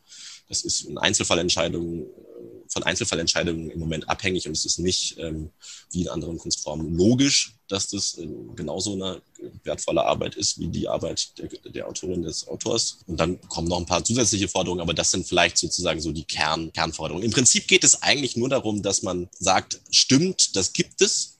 Das ist eine Form, wie Literatur mhm. heute viel rezipiert und veranstaltet wird. Und wenn man das tut, glaube ich, das ist äh, unschwer zu machen, wenn man schaut, wie viel Lesereien es mittlerweile gibt, wie viel Publikum sie haben, wie viel Nachwuchsautorinnen und Autoren dort ihre ersten Schritte gemacht haben und auch dort von Verlagen und Agenturen und so weiter entdeckt worden sind. Das ist ja de facto einfach so ähm, in ganz vielen Fällen. Wenn man dafür eine Anerkennung schafft, dann ergeben sich, glaube ich, ein paar logische Bedürfnisse, ähm, dass in der Förderstruktur ein paar neue Instrumente geschaffen werden müssen und die versuchen wir da zu benennen. Und ähm, das Papier ist noch in Arbeit, aber ich hoffe, es dauert nicht allzu ewig, bis wir das dann auch mal veröffentlichen. Ich drücke die Daumen. Vielen Dank. Ich würde sagen, mit Blick auf die Uhr, dass wir unseren Literaturteil damit abschließen. Und äh, ich komme zu meinen beiden äh, Zwischenfragen. Was ist dein liebstes Wort auf Mittelhochdeutsch? Boah, also wenn ich eins hätte, hätte ich es jetzt wahrscheinlich schon gesagt. Mein liebstes Wort auf Mittelhochdeutsch. Ach, ich sag was Albernes. Michel. Michel ist ein lustiges Wort, heißt mehr, aber irgendwie Michel und Lützel, die Kombination von mehr und weniger Michel und Lützel, das ist irgendwie Das ist sehr schön. Ich meine, äh, ich weiß gar nicht, ob es mein liebstes Wort ist, aber das ist mir in dem, was ich vorhin aus seinem Gedicht vorgelesen hat, das Wort äh, Dicke. Dicke, ja, Dicke, häufig. Genau. Ja, das ist ähm. Oft, nee, das erinnert mich an einfach eine sehr lustige äh, Szene aus, mein, aus dem Medievistik-Tutorium im ersten Semester. Dort gab es nämlich die schöne Zeile irgendwo, es Mutters dicke Tette, was äh, zu großem äh, Gelächter äh, geführt hat natürlich. Und es das heißt einfach, äh, die Mutter ist oft tat, ist mir so ein bisschen in Erinnerung geblieben. Äh, nächste Frage. Welche Sprache würdest du gerne fließend beherrschen? Oh Gott, viel zu viele. Also ich habe mich, ich beschäftige mich erstaunlich viel mit Totensprachen. Ach, ich fände es ich an sich schon mal toll, dass die Sprache, die ich vielleicht, äh, also die lebende Sprache, die ich neben Deutsch am besten kann, wenn ich die mal wirklich fließend beherrschen würde, das wäre Französisch. Ich konnte schon mal besser Französisch, als ich jetzt Französisch kann. Aber es wäre, boah, es wäre wär auch ganz toll, viele andere Sprachen zu, zu, zu können, um, um die Literatur im Original zu lesen, die Literatur. Ja, aber erstmal wäre es schön, die anderen Fremdsprachen, die man so mehr oder schlecht oder recht kann, was bei mir vor allem Französisch und Englisch sind, fließen zu können. Das wäre schon schön. Ich brauche dann, gerade wenn es um Lyrik geht, ähm, für diese Sprachen dann doch auch immer nochmal Übersetzungen. Ja, mhm. Serie schauen oder Radio hören oder dich dann irgendwie, wenn man unterwegs ist, äh, im Restaurant oder sei es wo, so zu unterhalten, das geht schon. Aber kaum liest du ein Gedicht in der Sprache, merkst du, was es noch für Nachholbedarf gibt. Ja, vielen Dank. Dann bist du jetzt an der Reihe mit dem Thema, mit dem du mich überraschst, von dem ich bis jetzt noch nichts weiß. Kram. Äh, ja, ich habe etwas mitgebracht, was für mich relativ naheliegend ist, nämlich Vinyl. Vinyl? Ja. Ähm, magst du erklären, warum es für dich relativ naheliegend ist? Ähm, ich hatte es ja vorher schon mal erwähnt, dass ich auch schon lange Zeit immer mal wieder als DJ aktiv war, mal mehr, mal weniger. Mhm. Und ähm, ich, äh, wir berühren damit sozusagen den, den zweiten äh, großen Teil unseres Wohnzimmers, nämlich auf der einen Seite stehen die Bücherregale ähm, mit den ganzen Lyrikbänden in meinem Falle und ähm, auf der anderen Seite steht, steht das Plattenregal und ähm, das äh, gibt sich nichts in, der in, in, in der Anzahl an Objekten, die da drin stehen. Also es ist, wenn du, wenn du zu mir nach äh, Hause kämst, dann würdest du, äh, wäre gleich, beides gleichermaßen prominent, die Bücher und die Platten. Das würde ich gerne mal sehen. Äh, mich würde interessieren, ist das, hat das auch was Belastendes, so zwei Sammlungen zu haben? Weil ich merke, dass da auch ich bin zwiegespalten, was meine Bücher angeht. Zwiegespalten eigentlich nicht, weil ich schätze die Büchersammlungen, die ich habe, die jetzt auch nicht äh, die jetzt auch für jemanden, der beruflich mit Literatur zu tun hat, glaube ich, auch nicht riesig. Es gibt äh, Leute, die größeren haben, aber mir steht jetzt demnächst ein Umzug bevor. Ja. Und das sind ja immer die Momente, wo man das verflucht.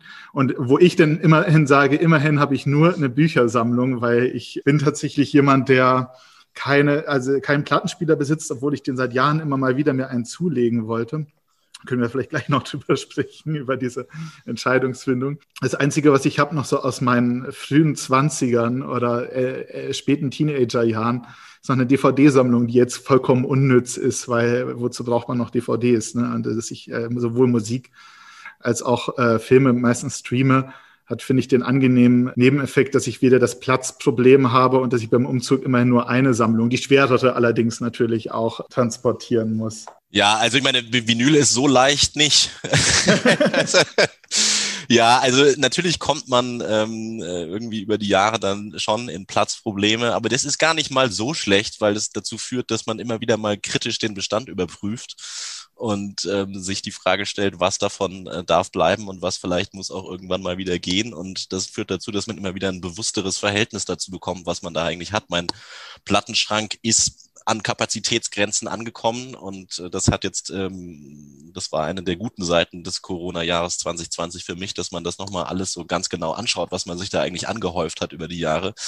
Und ähm, äh, ich habe mich dann einfach nochmal äh, damit auseinandergesetzt, was habe ich eigentlich alles für Platten, welche davon will ich weiterbehalten, welche sollten vielleicht weg, ähm, welche möchte ich weiterverkaufen und, und das hat meine Liebe zu meiner Plattensammlung aber eher vermehrt, weil ich jetzt ähm, wieder einen völligen Überblick habe, was da alles drin ist und was ich daran alles liebe und ziehe jetzt auch wieder aus mehr Ecken des Plattenregals ähm, abends, abends Platten raus und, ähm, und ähm, freue mich darüber, dass, dass das bei mir steht.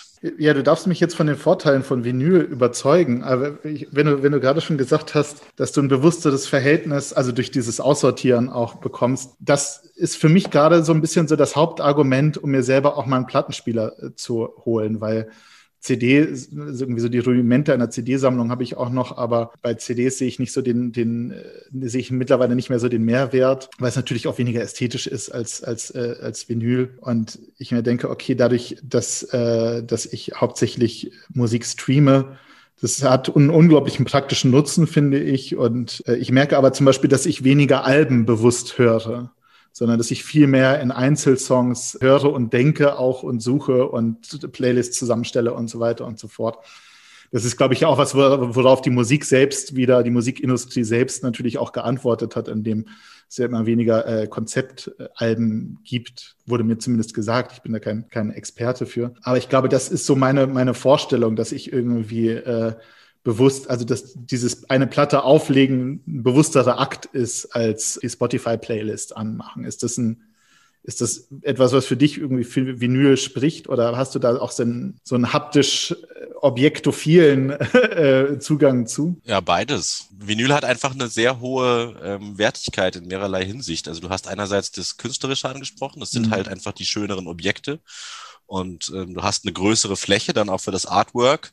Das heißt, ähm, äh, das ist bei Vinyls ganz oft ähm, ein wichtiger Teil sozusagen des Objekts. Wie sieht die Platte überhaupt aus? Ist das eine schöne, ansprechende Platte? Und dadurch, dass, dass sie dir halt Platz wegnimmt und auch ähm, quasi Gewicht hat, ähm, entscheidet man sich ähm, äh, vielleicht zweimal äh, oder überlegt man sich zweimal, für was man sich jetzt entscheidet, dass man kauft. Und man gibt natürlich auch, man gibt natürlich auch mehr Geld dafür aus. Und dadurch mhm. wird die Entscheidung für die Musik, die man kauft, auch nochmal eine bewusstere. Und ähm, äh, das ist eine ganz, ganz schöne und spannende Erfahrung, wenn man sich einen Track, den man eigentlich schon kennt und äh, was weiß ich, auf, äh, auf YouTube oder in irgendwelchen ähm, äh, Streaming-Plattformen äh, sich schon häufiger angehört hat, wenn man sich dann den auf Vinyl äh, kauft, es ist wie ihn zum ersten Mal nochmal hören. Es ist total aufregend, ihn dann zu bekommen, in der Hand zu halten, als Objekt zu besitzen, draufzulegen. Es hat zum einen natürlich eine andere Soundqualität und du kannst, ähm, kannst, äh, kannst ja auch im Tempo und so weiter am Plattenspieler nochmal variieren, je nachdem, in welcher Kombination du das dann spielst. Und es hat aber einfach einen viel größeren, es ist ein viel größerer Aufwand, den man für diesen Track betreibt und deswegen wird das auch ein intimeres Verhältnis. Und ich, also ich sammle Platten schon länger, als ich Lyrikbände kaufe. Und ich glaube, ähm, also es hat sich sozusagen im Verhältnis zu Vinyl auch äh, was geändert, denn wir haben ja ein, ein, ein, ein, ein wahnsinniges Revival von Vinyl. Es steht ja mittlerweile mhm. selbst in so in so Großmedia-Verkaufshäusern gibt's mhm. ja wieder Vinylabteilungen plötzlich. Und da kann man, glaube ich, eine Entwicklung absehen, die dem Buch ähm, schon auch, also zum Teil schon ist der, ist der Buchmarkt auch schon in diesem Prozess begriffen, aber ich glaube, da kann man auch schon ein bisschen was ablesen, was dem Objekt Buch auch noch bevorsteht. Weil der, das Vinyl war, als die CD kam, relativ schnell fast weg und war nur noch ein Objekt, was von DJs und DJs äh, sozusagen für das praktische Auflegen aus so einer Nostalgie und Verliebtheit ins Objekt eben sozusagen betrieben wurde. Und auch da in den Laufe der Nullerjahre verschwand es immer mehr. Und plötzlich gibt es ein wahnsinniges Revival und ähm, man kriegt eigentlich zum Beispiel auch Second-Hand-Platten immer noch sehr, sehr gut weg und auch mhm. nicht zu, zu, äh, zu, zu Dumpingpreisen, sondern ähm, es sind, äh, gerade wenn die Auflagen limitiert und so, äh, sind und so weiter, sind es begehrte Objekte.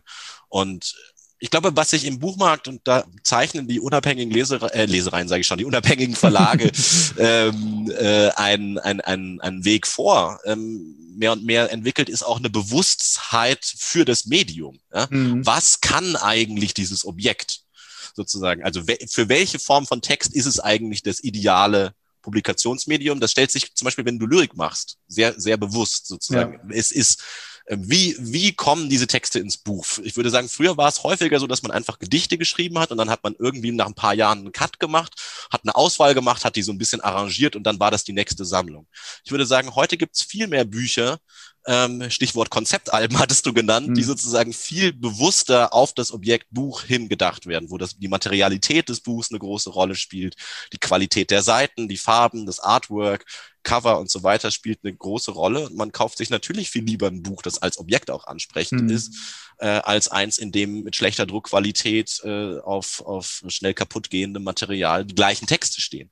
Und das ist eine Entwicklung, die hat das Vinyl vorgezeichnet. Das Vinyl mhm. war, war so gut wie ausgestorben und jetzt hat es äh, die CD aber sowas von überlebt, weil es eben ähm, als Objekt eine viel höhere Wertigkeit hat, weil verschiedene Kunstformen zusammenkommen, nämlich nicht nur die Musik, sondern eben das Artwork auch. Und weil es, ähm, und das ist auch ein großer Faktor, der für mich zum Beispiel eine wahnsinnige Rolle spielt. Wenn du auf so Streaming-Plattformen bist, wird dir permanent nur das vorgeschlagen, was ähnlich ist wie das, was du schon gehört hast. Mhm. Und wenn ich nach neuer Musik suche, gehe ich entweder in den physischen Plattenladen oder schaue mir im digitalen sozusagen Vinylverkaufsbörsen ähm, oder so an. Und du stößt auf völlig andere Musik. Du machst äh, Sachen, die dir in Streaming-Plattformen nie vorgeschlagen würden, weil sie weg, weit weg davon sind, von dem, was du bisher gehört hast. Entdeckst du, weil du halt durchklickst, was ist diese Woche alles erschienen. Und dann hat halt mal ein Label, wo du vor zwei Jahren irgendwie mal einen Track gekauft hast, der dich irgendwie interessiert hast, weil du in einem Set von irgendwem äh, gehört hast, macht jetzt einen Re-Release von, äh, was weiß ich, einer brasilianischen Sängerin, die jetzt ein, was äh, äh in den 70er Jahren ein Album gemacht hat, das vergriffen ist und jetzt neu auf Vinyl rauskommt und du machst, du, du stößt auf völlig neue Formen von Musik, du entdeckst viel mehr und ähm, entdeckst ganz anderes und das ist auch ein Teil von dem, warum ich sozusagen so gerne ähm, über Vinyl Musik höre, weil, weil ich bei der Frage, was ich kaufe, andere Wege gehe, als dass ich auf Spotify schaue, was jetzt ähm, ähm, die ähnlichsten KünstlerInnen sind zu denen, die ich schon, die ich, die, die ich schon gehört habe. Also es ist, ähm, ja, es schafft irgendwie, es schafft, es schafft mehr Bewusstsein für das, was man, äh, was man, was man hat und es äh, eröffnet einem aber auch mehr Wege, Neues zu entdecken. Ja, also ein ganz simples Beispiel, wenn ich ähm, in einer meiner liebsten Bars hier in München, äh, Favoritbar, möge sie bald wieder aufmachen, abends mal auflege, dann ähm, habe ich meinen Plattenkoffer. Mein Plattenkoffer hat hm. Platz für Pi mal Daumen 80 bis 100 Platten. Ja? Und dann muss ich am Abend, muss ich, bevor ich losgehe, mir Entscheidung, die Entscheidung treffen, was tue ich da rein? So, und dann, dann komme ich an den Ort schon mit einem Überlegung, was könnten die musikalischen Möglichkeiten für den Abend sein. Das heißt, ich habe viel, viel bewusster gehe ich da schon rein und, und habe, also als ich das machen würde, wahrscheinlich, wenn ich alles auf meinem Computer habe, weil da habe ich dann meine riesige mhm. Bibliothek mit tausenden Tracks und vielleicht hab, kann man da natürlich auch eine Vorauswahl machen, aber de facto machst du das viel weniger, als wenn du es halt musst, weil in den Plattenkoffer passen nur ungefähr eben diese 80 bis 90 Platten rein. Das heißt, ich habe schon eine längere Beschäftigung im Abend vor mir, als bevor er dann beginnt. Und ähm, dann besteht natürlich auch in dieser Beschränkung eine Kunst. Wie kann ich jetzt sozusagen mit dem, was ich da habe, das machen, was irgendwie für den Moment dann am besten passt? Und ähm, da, das habe ich immer nur als Vorteil erlebt, wenngleich es natürlich nervig ist, den Koffer durch die Gegend zu schleppen. das glaube ich. Was du eben gesagt hast, diese Verbindung mit dem Buch, die du aufgemacht hast, da bin ich immer so ein bisschen zwiegespalten. Weil einerseits äh, glaube ich auch, dass es so eine neue Bibliophilie gibt bei einigen, die so ein bisschen, also die man schon parallel denken kann zu so äh, Vinyl.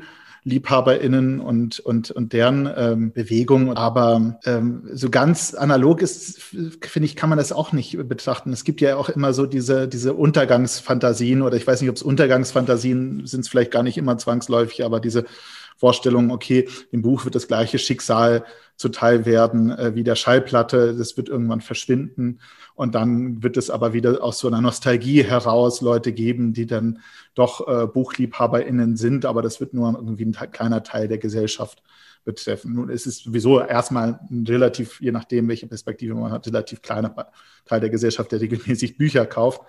Aber wir sehen ja auch, dass es äh, diese schnelle Revolution ne, von der Platte zu CD, von der CD eben zu ähm, MP3-Formaten oder Streaming-Diensten ähm, so im Buchmarkt einfach nicht gegeben hat. Ne? Also mit den E-Books äh, stagnierend, äh, stagniert der Buchmarkt immer noch bei so 5 Prozent. Vielleicht sind es mittlerweile, seit ich mich das letzte Mal geschaut habe, Prozent mehr wie die, aber es ist ja wirklich über Jahre nicht nennenswert größer geworden. Und ich glaube, das hängt damit zu tun mit einem wesentlichen Unterschied zwischen dem Buch und einer CD oder Vinylplatte, nämlich dass beim Buch das Medium gleichzeitig das Abspielgerät ist. Ne, bei einer CD oder bei einer Platte brauchst du immer noch ein Abspielgerät und hast diese Trennung. Das ist, äh, also für mich macht das zum Beispiel dieses äh, schwerer, da auch so einen Objektbezug herzustellen. Bei der Platte vielleicht schon eher, weil es, wie du sagst, ästhetische Gegenstände sind. Zu der CD, auch wenn die eine schöne Hülle hat oder so, das ist für mich nur etwas, was du irgendwo einlegst und erst dann entfaltet ist so die mediale Wirkung. Ne? Und das ist beim E-Book, finde ich, auch ähnlich. Also du hast natürlich äh, trotzdem alles in einer Hand, aber du hast, im Prinzip ist das E-Book ein Abspielgerät für Bücher, Dateien, ne? während du im Buch wirklich alles in einem hast. Und ich finde, das, äh, das ist mir schon immer irgendwie sehr bewusst, wenn ich ein Buch in der Hand habe, ist es gleichzeitig so dieses Token, die einzelne Datei sozusagen, als auch das Abspielgerät. Und es gibt da eigentlich keine Trennung drin. Und ich glaube, dass das, dass das einer der Gründe ist, weswegen Buch und Platte ähm, nicht, nicht so analog zu denken sind und vielleicht auch nicht das gleiche Schicksal haben. Aber ich mag mich auch irren. Nee, ich glaube, du hast vollkommen recht, weil du einen anderen Aspekt ansprichst, als den, den mhm. ich angesprochen habe. Also ich glaube, dass es sozusagen im Buchmarkt auf jeden Fall äh, eine Tendenz dazu gibt, das Objekt als solches ernster zu nehmen und sozusagen auch ästhetisch ähm, ernst zu nehmen. Das also in dem Verlag, in dem ich Autor bin, Cookbooks, das ist ein ganz wesentliches Konzept äh, dieses Verlags und glaube ich auch ein, wenn ich am Messestand äh, mit meiner Verlegerin stehe, sozusagen ist das, was die Leute, die erstmal nicht wissen, was wir machen, anzieht, erstmal sozusagen das Grafische und das, äh, mhm. Buch, der Buchkunstaspekt und dann und dann sind die Gedichte, die dann drinstehen, der zweite Schritt. Also das ist schon ganz wesentlich äh, sozusagen für diese Bücher, ähm, auch das Zusammenspiel von beidem. Ähm, aber natürlich sozusagen hast du recht, dass die Analogie da, da hinkt, wenn es um Medienwandel geht. Also sozusagen diese, diese Verschiebung ins E-Book, das äh, glaube ich, erstens wird es nie in der gleichen Form stattfinden und zweitens bin ich auch der Ansicht, dass das nicht vergleichbar ist mit, mit den Medienwechseln, die es im, äh, die es im musikalischen Bereich gab. Aber ich glaube trotzdem, ähm, dass es zwei Entwicklungen gibt im, im, im Buchbereich, äh, die, wir nicht, die wir nicht vernachlässigen dürfen. Das eine ist, dass ich glaube, dass ähm, um, um, um im Feld der Lyrik zu bleiben, dass es ein stärkeres, äh, stärkeres Bewusstsein dafür gibt, mehr und mehr, dass es ganz unterschiedliche Publikationsformen gibt und dass es, ich hoffe eigentlich auch irgendwann nicht mehr so sein wird, dass wenn du kein Gedichtband gemacht hast, dass du dann auch nicht als Lyrikerin ernst genommen wirst, sondern mhm. dass es halt einfach Formen des ähm, dichterischen Arbeitens gibt, deren primäre Publikationsformen andere sind, als die sozusagen ein, eine Gedichtsammlung zu veröffentlichen. Das ist mal das eine, also dass es ein stärkeres Bewusstsein dafür gibt, wann mache ich warum ein Buch und wo sind vielleicht performative Formen eigentlich das, wo es hin hingeht, wo sind digitale Formen, wo sind ähm, visuelle Reformen und so weiter, wenn es dann in Richtung Video oder bildende Kunst, ähm, sogar Skulpturales geht. Das ist das eine. Ähm, ich glaube, da gibt es auf jeden Fall im Lyrikbereich eine stärkere Differenzierung, die Ansätzen schon zu sehen ist und wo ich hoffe, dass das weitergeht, weil es sozusagen einfach das Buch auch nochmal aufwertet als das, was es ist. Also weil dann bewusster entschieden wird, mhm. wann mache ich warum wie ein Buch. Und das andere ist, ähm, mag sein, dass prozentuell das E-Book ähm, nicht so, das Buch überrollt, aber trotzdem dürfen wir uns keine Illusionen machen, dass die Leserinnen und Leserzahlen massiv nach unten gehen. Und ja. ich weiß, es gibt immer wieder Leute, die ähm, sagen, ja, aber so schlimm ist es doch gar nicht. Und einzelne Verlegerinnen und Verleger sagen mit großem Stolz, bei uns steigen die Abseitszahlen und so weiter. Das stimmt ja auch. Die machen gute Arbeit. Aber in der von mir vorhin angesprochenen Studie kann man nochmal sehr eindrücklich und deutlich die Zahlen schwarz auf weiß lesen, wie es abwärts geht mit den Leserinnenzahlen. Mhm. Und das hat damit zu tun, dass es ähm, eine größere Medienkonkurrenz gibt, dass einfach für Generationen, der wir beide nicht mehr angehören, sozusagen das Buch nicht nur sozusagen der Ort war, in dem Literatur als Kunstform sozusagen stattgefunden hat, sondern die das Lesen auch Funktionen erfüllt hat, die es für große Teile unserer Generation und der Nachkommenden noch viel mehr nicht mehr äh, erfüllt, nämlich auch seichte Unterhaltung, äh, sozusagen abends, wenn man den Kopf ausschaltet, dann so weiter. Da sehe ich noch für, äh, keine Ahnung, für, für, für Teile meiner älteren Verwandtschaft, dass es total selbstverständlich ist, dann mal ein Krimi in die Hand zu nehmen mhm. und zu lesen, so wie es für die allermeisten ähm, sozusagen in, in unserem Alter und jünger halt selbstverständlich ist, dann Serien zu schauen und anderes ja, oder Computerspiele ja. zu spielen und so weiter und so fort. Und ich glaube, es wird im Buchmarkt einerseits diesen Bereich weitergeben, ähm, in dem auch sozusagen ähm, äh, so eine Literatur, die einfach sozusagen wirklich primär einen Unterhaltungswert hat, da ist, aber der wird kleiner werden und der wird spezifischer werden. Und du siehst es ja jetzt schon mit so Genre-Geschichten mhm. und so weiter, dass, dass, es, dass, dass es eher so in die Richtung geht. Und, ähm, und wenn, wenn es äh, und, und wenn wenn das Buch halt dann sozusagen wirklich für, für, für Kunstformen, die auch teilweise mal anstrengend sein können, wie was weiß ich was, äh, ein Gedichtband von meinem Kollegen Daniel Falb oder so zu lesen, das mache ich nicht zur, zur sozusagen zur, zur puren Entspannung, dann wird das Objektbuch eben dann doch nicht. Ja, ja, ja. So.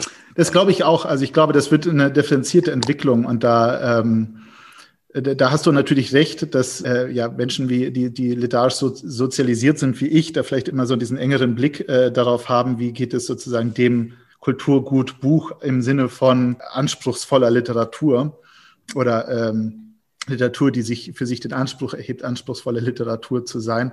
Ich denke auch, das äh, wird da oder das äh, lässt sich ja jetzt schon beobachten, ähm, in, in Teilen doch auch einen Medienwandel geben. Also zum Beispiel alles, was Gebrauchsliteratur ist also eindeutige Gebrauchsliteratur wie Ratgeberliteratur auch oder auch zum Beispiel erotische Literatur sieht man, die wandern tatsächlich verstärkt ins E-Book ab, weil das keine Sachen sind, die sich Leute unbedingt gerne ins Regal stellen wollen. Ne, während es sowohl, äh, was so die ähm, Hochliteratur angeht, aber auch zum Beispiel was Fantasy, was so bestimmte Genres angeht, da gibt es äh, einen starken Hang zum Buch und auch teilweise zum aufwendig ausgestatteten Buch. Ich glaube, das ist eine, das ist eine wirklich differenzierte Entwicklung. Da hast du absolut recht, würde ich dir, würde ich dir zustimmen. Worüber ich gerade noch nachgedacht habe, ist, das sind ja alles ja Ausdrücke auch von bestimmten Communities, beziehungsweise wenn wir uns diese, das Vinyl-Liebhabertum angucken oder wenn ich es angucke von außen sozusagen, dann ist meine, meine Vorstellung auch immer, okay, es ist so ein ganz oder gar nicht. Es hat so was Puristisches für mich. Das mag ein Vorurteil von mir sein, aber ich habe äh, die Erfahrung gemacht, dass wenn ich mich jetzt entscheide, aber ich möchte eigentlich auch gerne mal ein paar Platten haben und so einen, so einen Plattenspieler, um auch mal ein paar Platten zu hören und so weiter, dass, dass das nicht so einfach ist, sondern entweder muss ich mich dafür entschieden, entscheiden, ich werde jetzt Vinylliebhaber und dann muss ich mir auch einen richtig guten Plattenspieler, der auch einen vernünftigen Sound hat, kaufen. Muss ich richtig viel Geld in die Hand nehmen. Und dann muss ich auch anfangen, eine Vinyl-Sammlung zu haben. Weil diese Entwicklung, die du auch gerade beschrieben hast, ne, dass das ne, am Anfang halt so das normale äh, Mediennutzungsverhalten war und mittlerweile eine Liebhabersache, führt ja auch dazu, dass man halt entweder Liebhaber ist oder man hat es gar nicht. Und das ist natürlich die, das erhöht irgendwie so ein bisschen die Schwelle weil ich mehrmals, äh, es gibt ja diese, diese tragbaren Palattenspieler. Ich stand da mehrmals im Regal ähm, und habe überlegt, ach so, komm, für 70 Euro kannst du das mal, dann kannst du mal ein paar Platten hören und so weiter. Ne? Und dann überlege ich mir, ja, aber gut, aber wenn, dann solltest du doch was Vernünftiges oder erst recht, wenn man Leute fragt, die Vinylliebhaber sind oder sich im Internet darüber informiert, dann kauft bloß nicht diesen Schrott. Ihr müsst richtig, ihr müsst, ihr braucht das und ihr braucht jenes und ihr braucht, und dann denke ich, ah nee, okay, ja, das ist mir jetzt auch zu viel Geld. Ich habe ja selber noch gar keine Platten, da müsste ich mir auch erstmal eine Plattensammlung und so weiter. Du weißt, worauf ich hinaus will, ne? Also, dass irgendwie so diese ganze oder gar nicht äh, Schwelle da ist. Und das, das ist natürlich schon irgendwie wieder schade, weil es vielleicht auch dazu führt, dass es das bleibt. Also, das ist ein, ein äh, ja, wie soll man sagen, also das, äh, das Objekt einer Liebhaber-Community bleibt. Aber ich glaube, da hast du gerade im Vinylbereich eine Entwicklung, die, ähm, also allein schon die Tatsache, dass du es dir überlegst, zeigt, dass du im Vinylbereich da eine Entwicklung hast, wo sich das stark differenziert. Weil also mhm. in der Zeit, wo ich angefangen habe, Platten zu kaufen, so Mitte der Nullerjahre, war das extrem so. Also da warst du sozusagen äh, entweder äh, Vinyl-Junkie oder, oder hast gar kein Vinyl gehabt. Aber ich bemerke ganz viel bei mir im Freundeskreis ähm, oder auch in der älteren Generation, die mal wieder sozusagen den alten Plattenspieler entstauben, dass es eben auch als eine Option ähm, genutzt wird. Also und äh, auch nicht heißt, dass man dann nur noch auf Vinylplatten hört, sondern eben, wenn man zu Hause ist, wenn man vielleicht Freundinnen und Freunde zu Gast hat mhm. oder einfach mal selbst irgendwie ähm, anders abschalten will, als, ähm, als sich Kopfhörer in die Ohren zu tun, äh, ein bisschen Musik im Raum haben will, die einen begleitet. Ähm, weil äh, die, weißt du, die wirklich teuren Sachen, um dich mal jetzt kurz äh, zu beraten in Sachen Plattenspieler, die wirklich teuren Sachen sind ja die, die du dann zum Auflegen brauchst. Ja. Also sozusagen ähm, das Plattenspieler, die du halt auch nach vorne und nach hinten mit der Hand drehen kannst und denen es nichts ausmacht. Also so, hm. ähm, ich schwöre da wie viele auf Technics und ähm, habe meine Technics und die sind dann teuer, weil das natürlich sozusagen ähm, mater besonderes Material ist, was du dann in unterschiedlichen, also flexibel im Tempo spielen kannst und nicht nur auf 33 und 45, sondern wo du es, wo du sozusagen anpassen kannst, das Tempo und wo die Platten eben in unterschiedliche, also in Richtungen laufen können und wo du scratchen kannst und sowas, dann wird's wirklich teuer. Aber einen einfachen Plattenspieler, der nur zum Abspielen gedacht ist, zum Hören, da musst du nicht in Bereiche, ähm, die Richtung 1000 Euro gehen, äh, gehen, sondern findest auch sehr viel billiger ähm, etwas, was, was vollkommen in Ordnung ist. Ähm, weil der Plattenspieler selbst ist es ja auch nicht. Es stellt sich ja dann die Frage, was für Boxen hast du eigentlich? das fand ich ja gerade das Schöne an diesem tragbaren Plattenspieler, weil man dafür keine extra Boxen braucht. Ja, nee, das ist Quatsch. Weil ich meine, du kaufst ja, ja die, genau, da fängt's wieder an. Du, du kaufst ja die Platten auch, weil sie, weil sie halt einfach eine sehr hohe Soundqualität haben. Und wenn man eine sehr hohe Soundqualität Qualität auf sehr schlechten, auf sehr schlechten Boxen abspielt, dann ist wieder schade. Aber auch da ist es zum Beispiel so, dass die richtig teuren Boxen, also ich rede jetzt Boxen 200 Euro und teurer, die sind eigentlich nur sinnvoll, wenn du entweder Musik produzierst oder wenn du halt äh, sozusagen Veranstaltungen machst. Ähm, aber wenn du zu Hause für dich Musik hörst und dir sehr teure Boxen kaufst, dann bringt es dir überhaupt nichts, weil diese sehr teuren Boxen ihren Wert eigentlich erst dann begründen, wenn du so laut machst, wie du eh nicht machen kannst, weil dir sonst sozusagen die Polizei vor der Tür steht. Ich wäre ich wär auch nicht in die Versuchung gekommen, mir gleich für 1000 also Euro kann, Boxen man, zu Nein, man kann, man kann mit Boxen, die so irgendwie im Bereich zwischen 100 und 200 Euro mhm. liegen, ähm, wirklich Quantensprünge machen im Vergleich zu dem, was man für 30, 40 Euro kriegt. Und es ist, ähm, es ist, es ist eine Erfahrung von Musik hören, die so viel schöner ist, als sie auf, also wenn man plötzlich Ebenen von Musik hört, die man auf diesen kleinen Kopfhörerchen nie hat, das macht schon, das gibt, gibt, gibt schon was her. Das glaube ich. Aber dann ist wieder die Gefahr, dass man dann, wie das ja immer so ist, äh, dann alles blöd findet, was, was nicht diese Qualität hat. Also es ist ja. da muss man auch tolerant sein. das ist, ja, das ist, finde ich, ein sehr gute ähm, Schlusswort, hätte ich jetzt beinahe gesagt. Aber bist du überhaupt schon am Schluss? Ich zu was? Auf zu Vinyl? Uhr. Zu Vinyl? Och, pff, das musst du sagen. Ich glaube, ja, nee, ich glaube, mit Blick auf die Zeit würde ich sagen, wir kommen zu den Abschlussfragen. Und zwar, woran erkennt man ein schlechtes Gedicht? Naja, also das hängt davon ab, äh, schon auch so ein bisschen, was man für, für Gedichte mag, nicht? Oder warum man Gedichte liest, wo, wofür man die Gedichte aufsucht. Also ich glaube, wenn ich mich jetzt, wenn ich mir jetzt überlege, wie wir in unseren ähm, Runden, wo wir uns monatlich austauschen, miteinander über unsere Texte sprechen und dann Kriterien sind, die immer wieder sozusagen als Kritikpunkte angebracht werden, dann ist ähm, ein Kriterium vielleicht dasjenige, dass man sich über die Sprache und die Worte die man benutzt, nicht so ganz bewusst ist. Also dass man, dass man zum Beispiel das Gefühl hat, man sagt was super spezifisch, authentisch, persönliches, macht das aber mit einer Sprache, die gar nicht spezifisch ist. Ja, dann, ja, dann klaffen, dann mhm. klaffen irgendwie Anspruch und mhm. und und und die Frage, wie es umgesetzt ist, irgendwie auseinander. Mhm. Also ich würde an Texte immer die Frage stellen: Halten Sie eigentlich das ein, was Sie selbst versprechen? Also nicht die Frage, was ist sozusagen grundsätzlich zu erwarten von einem guten Gedicht, sondern man kann sich einen Text anschauen und sagen, was will der eigentlich? Mhm. Und ich glaube, ein, ein Text, den ich als schlechter bezeichnen würde, ist einer, der quasi das, was er selbst von, von sich verspricht, nicht einhält also ein sehr einfacher Fall wäre ein Text, der irgendwie eine bestimmte Form hat und einfach irgendwie nicht in der Lage ist, diese Form umzusetzen und das und die auch nicht bewusst bricht. Aber das gibt's ja auch subtiler, das gibt's ja auch auf andere Art und Weise. Oder ein Text, der ähm, ja genau, der von sich behauptet, was wahnsinnig Neues zu machen, aber es eigentlich gar nicht, äh, gar nicht so neu ist.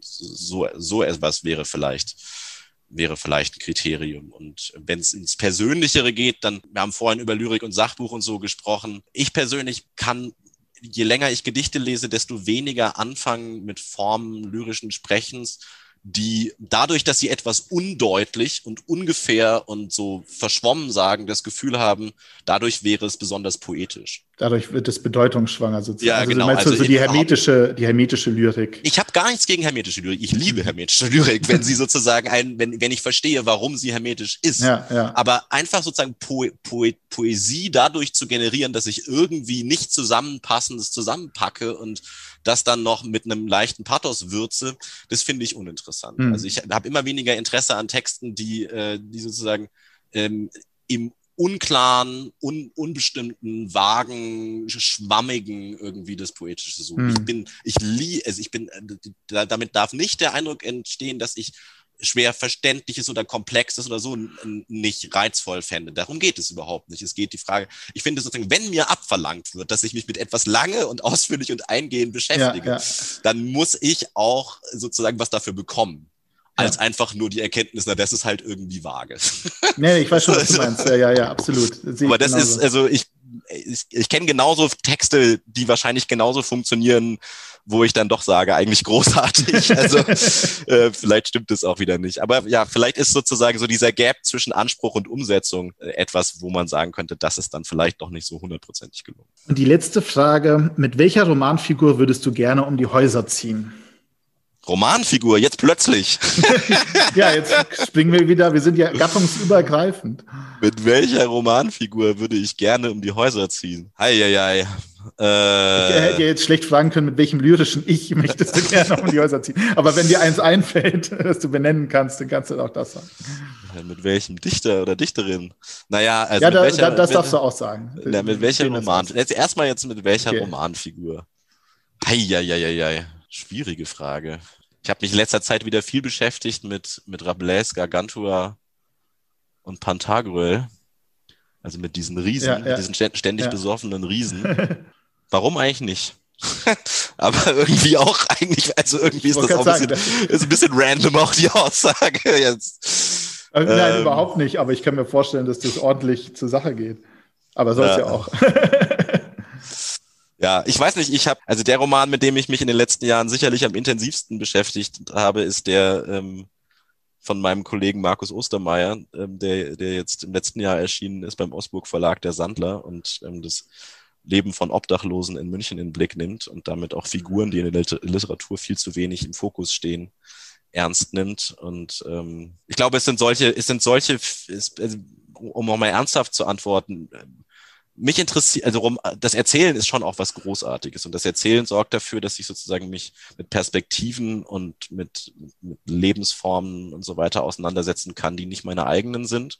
Und ich finde es eigentlich viel spannender, wenn ich durch, durch das Lesen von Romanen eine andere Sicht auf meine Realität bekomme und dann mehr einen Blick dafür bekomme, wie, wie die Gegenwart um mich herum funktioniert und, ähm, und dann auch mehr, äh, ja, mehr, mehr motiviert bin, mich mit bestimmten Dingen auseinanderzusetzen, mit denen ich mich nicht vielleicht auseinandergesetzt habe. Und beim, bei dem Roman von meinem, äh, von meinem Freund Markus Ostermeier, der hat einfach meine Sicht auf die Stadt, in der ich lebe, verändert. Und ich sehe plötzlich Dinge, wo ich mhm. vorher wahrscheinlich eher weggeschaut habe. Und ich habe, äh, das ist keine Antwort auf deine Frage, weil ich nicht äh, sozusagen, die, meine Antwort wäre, dass ich den, ähm, den Hauptfigur, die Hauptfigur dieses äh, Romans äh, gerne mit ihm um die Häuser ziehen wollen würde. Das wäre, ähm, wäre kein, also ich wünsche ihm das Leben, das er da führt in dem Roman nicht, aber es hat dazu geführt, dass ich anders um die Häuser ziehe. Und mhm. ich wünsche mir Romane, die, die dazu führen, dass ich anders um die Häuser ziehe. Das ist eine sehr schöne Antwort, finde ich. Ja, dann danke ich dir ganz herzlich, Tristan, für das Gespräch und äh, hoffe, du kannst bald wieder veranstalten, so wie wir auch. Und ja, verabschiede mich ganz herzlich. Herzlichen Dank. Vielen Dank für das Interview. Strohmann, der Podcast. Mit Gesprächen über Literatur, Kram und Literatur.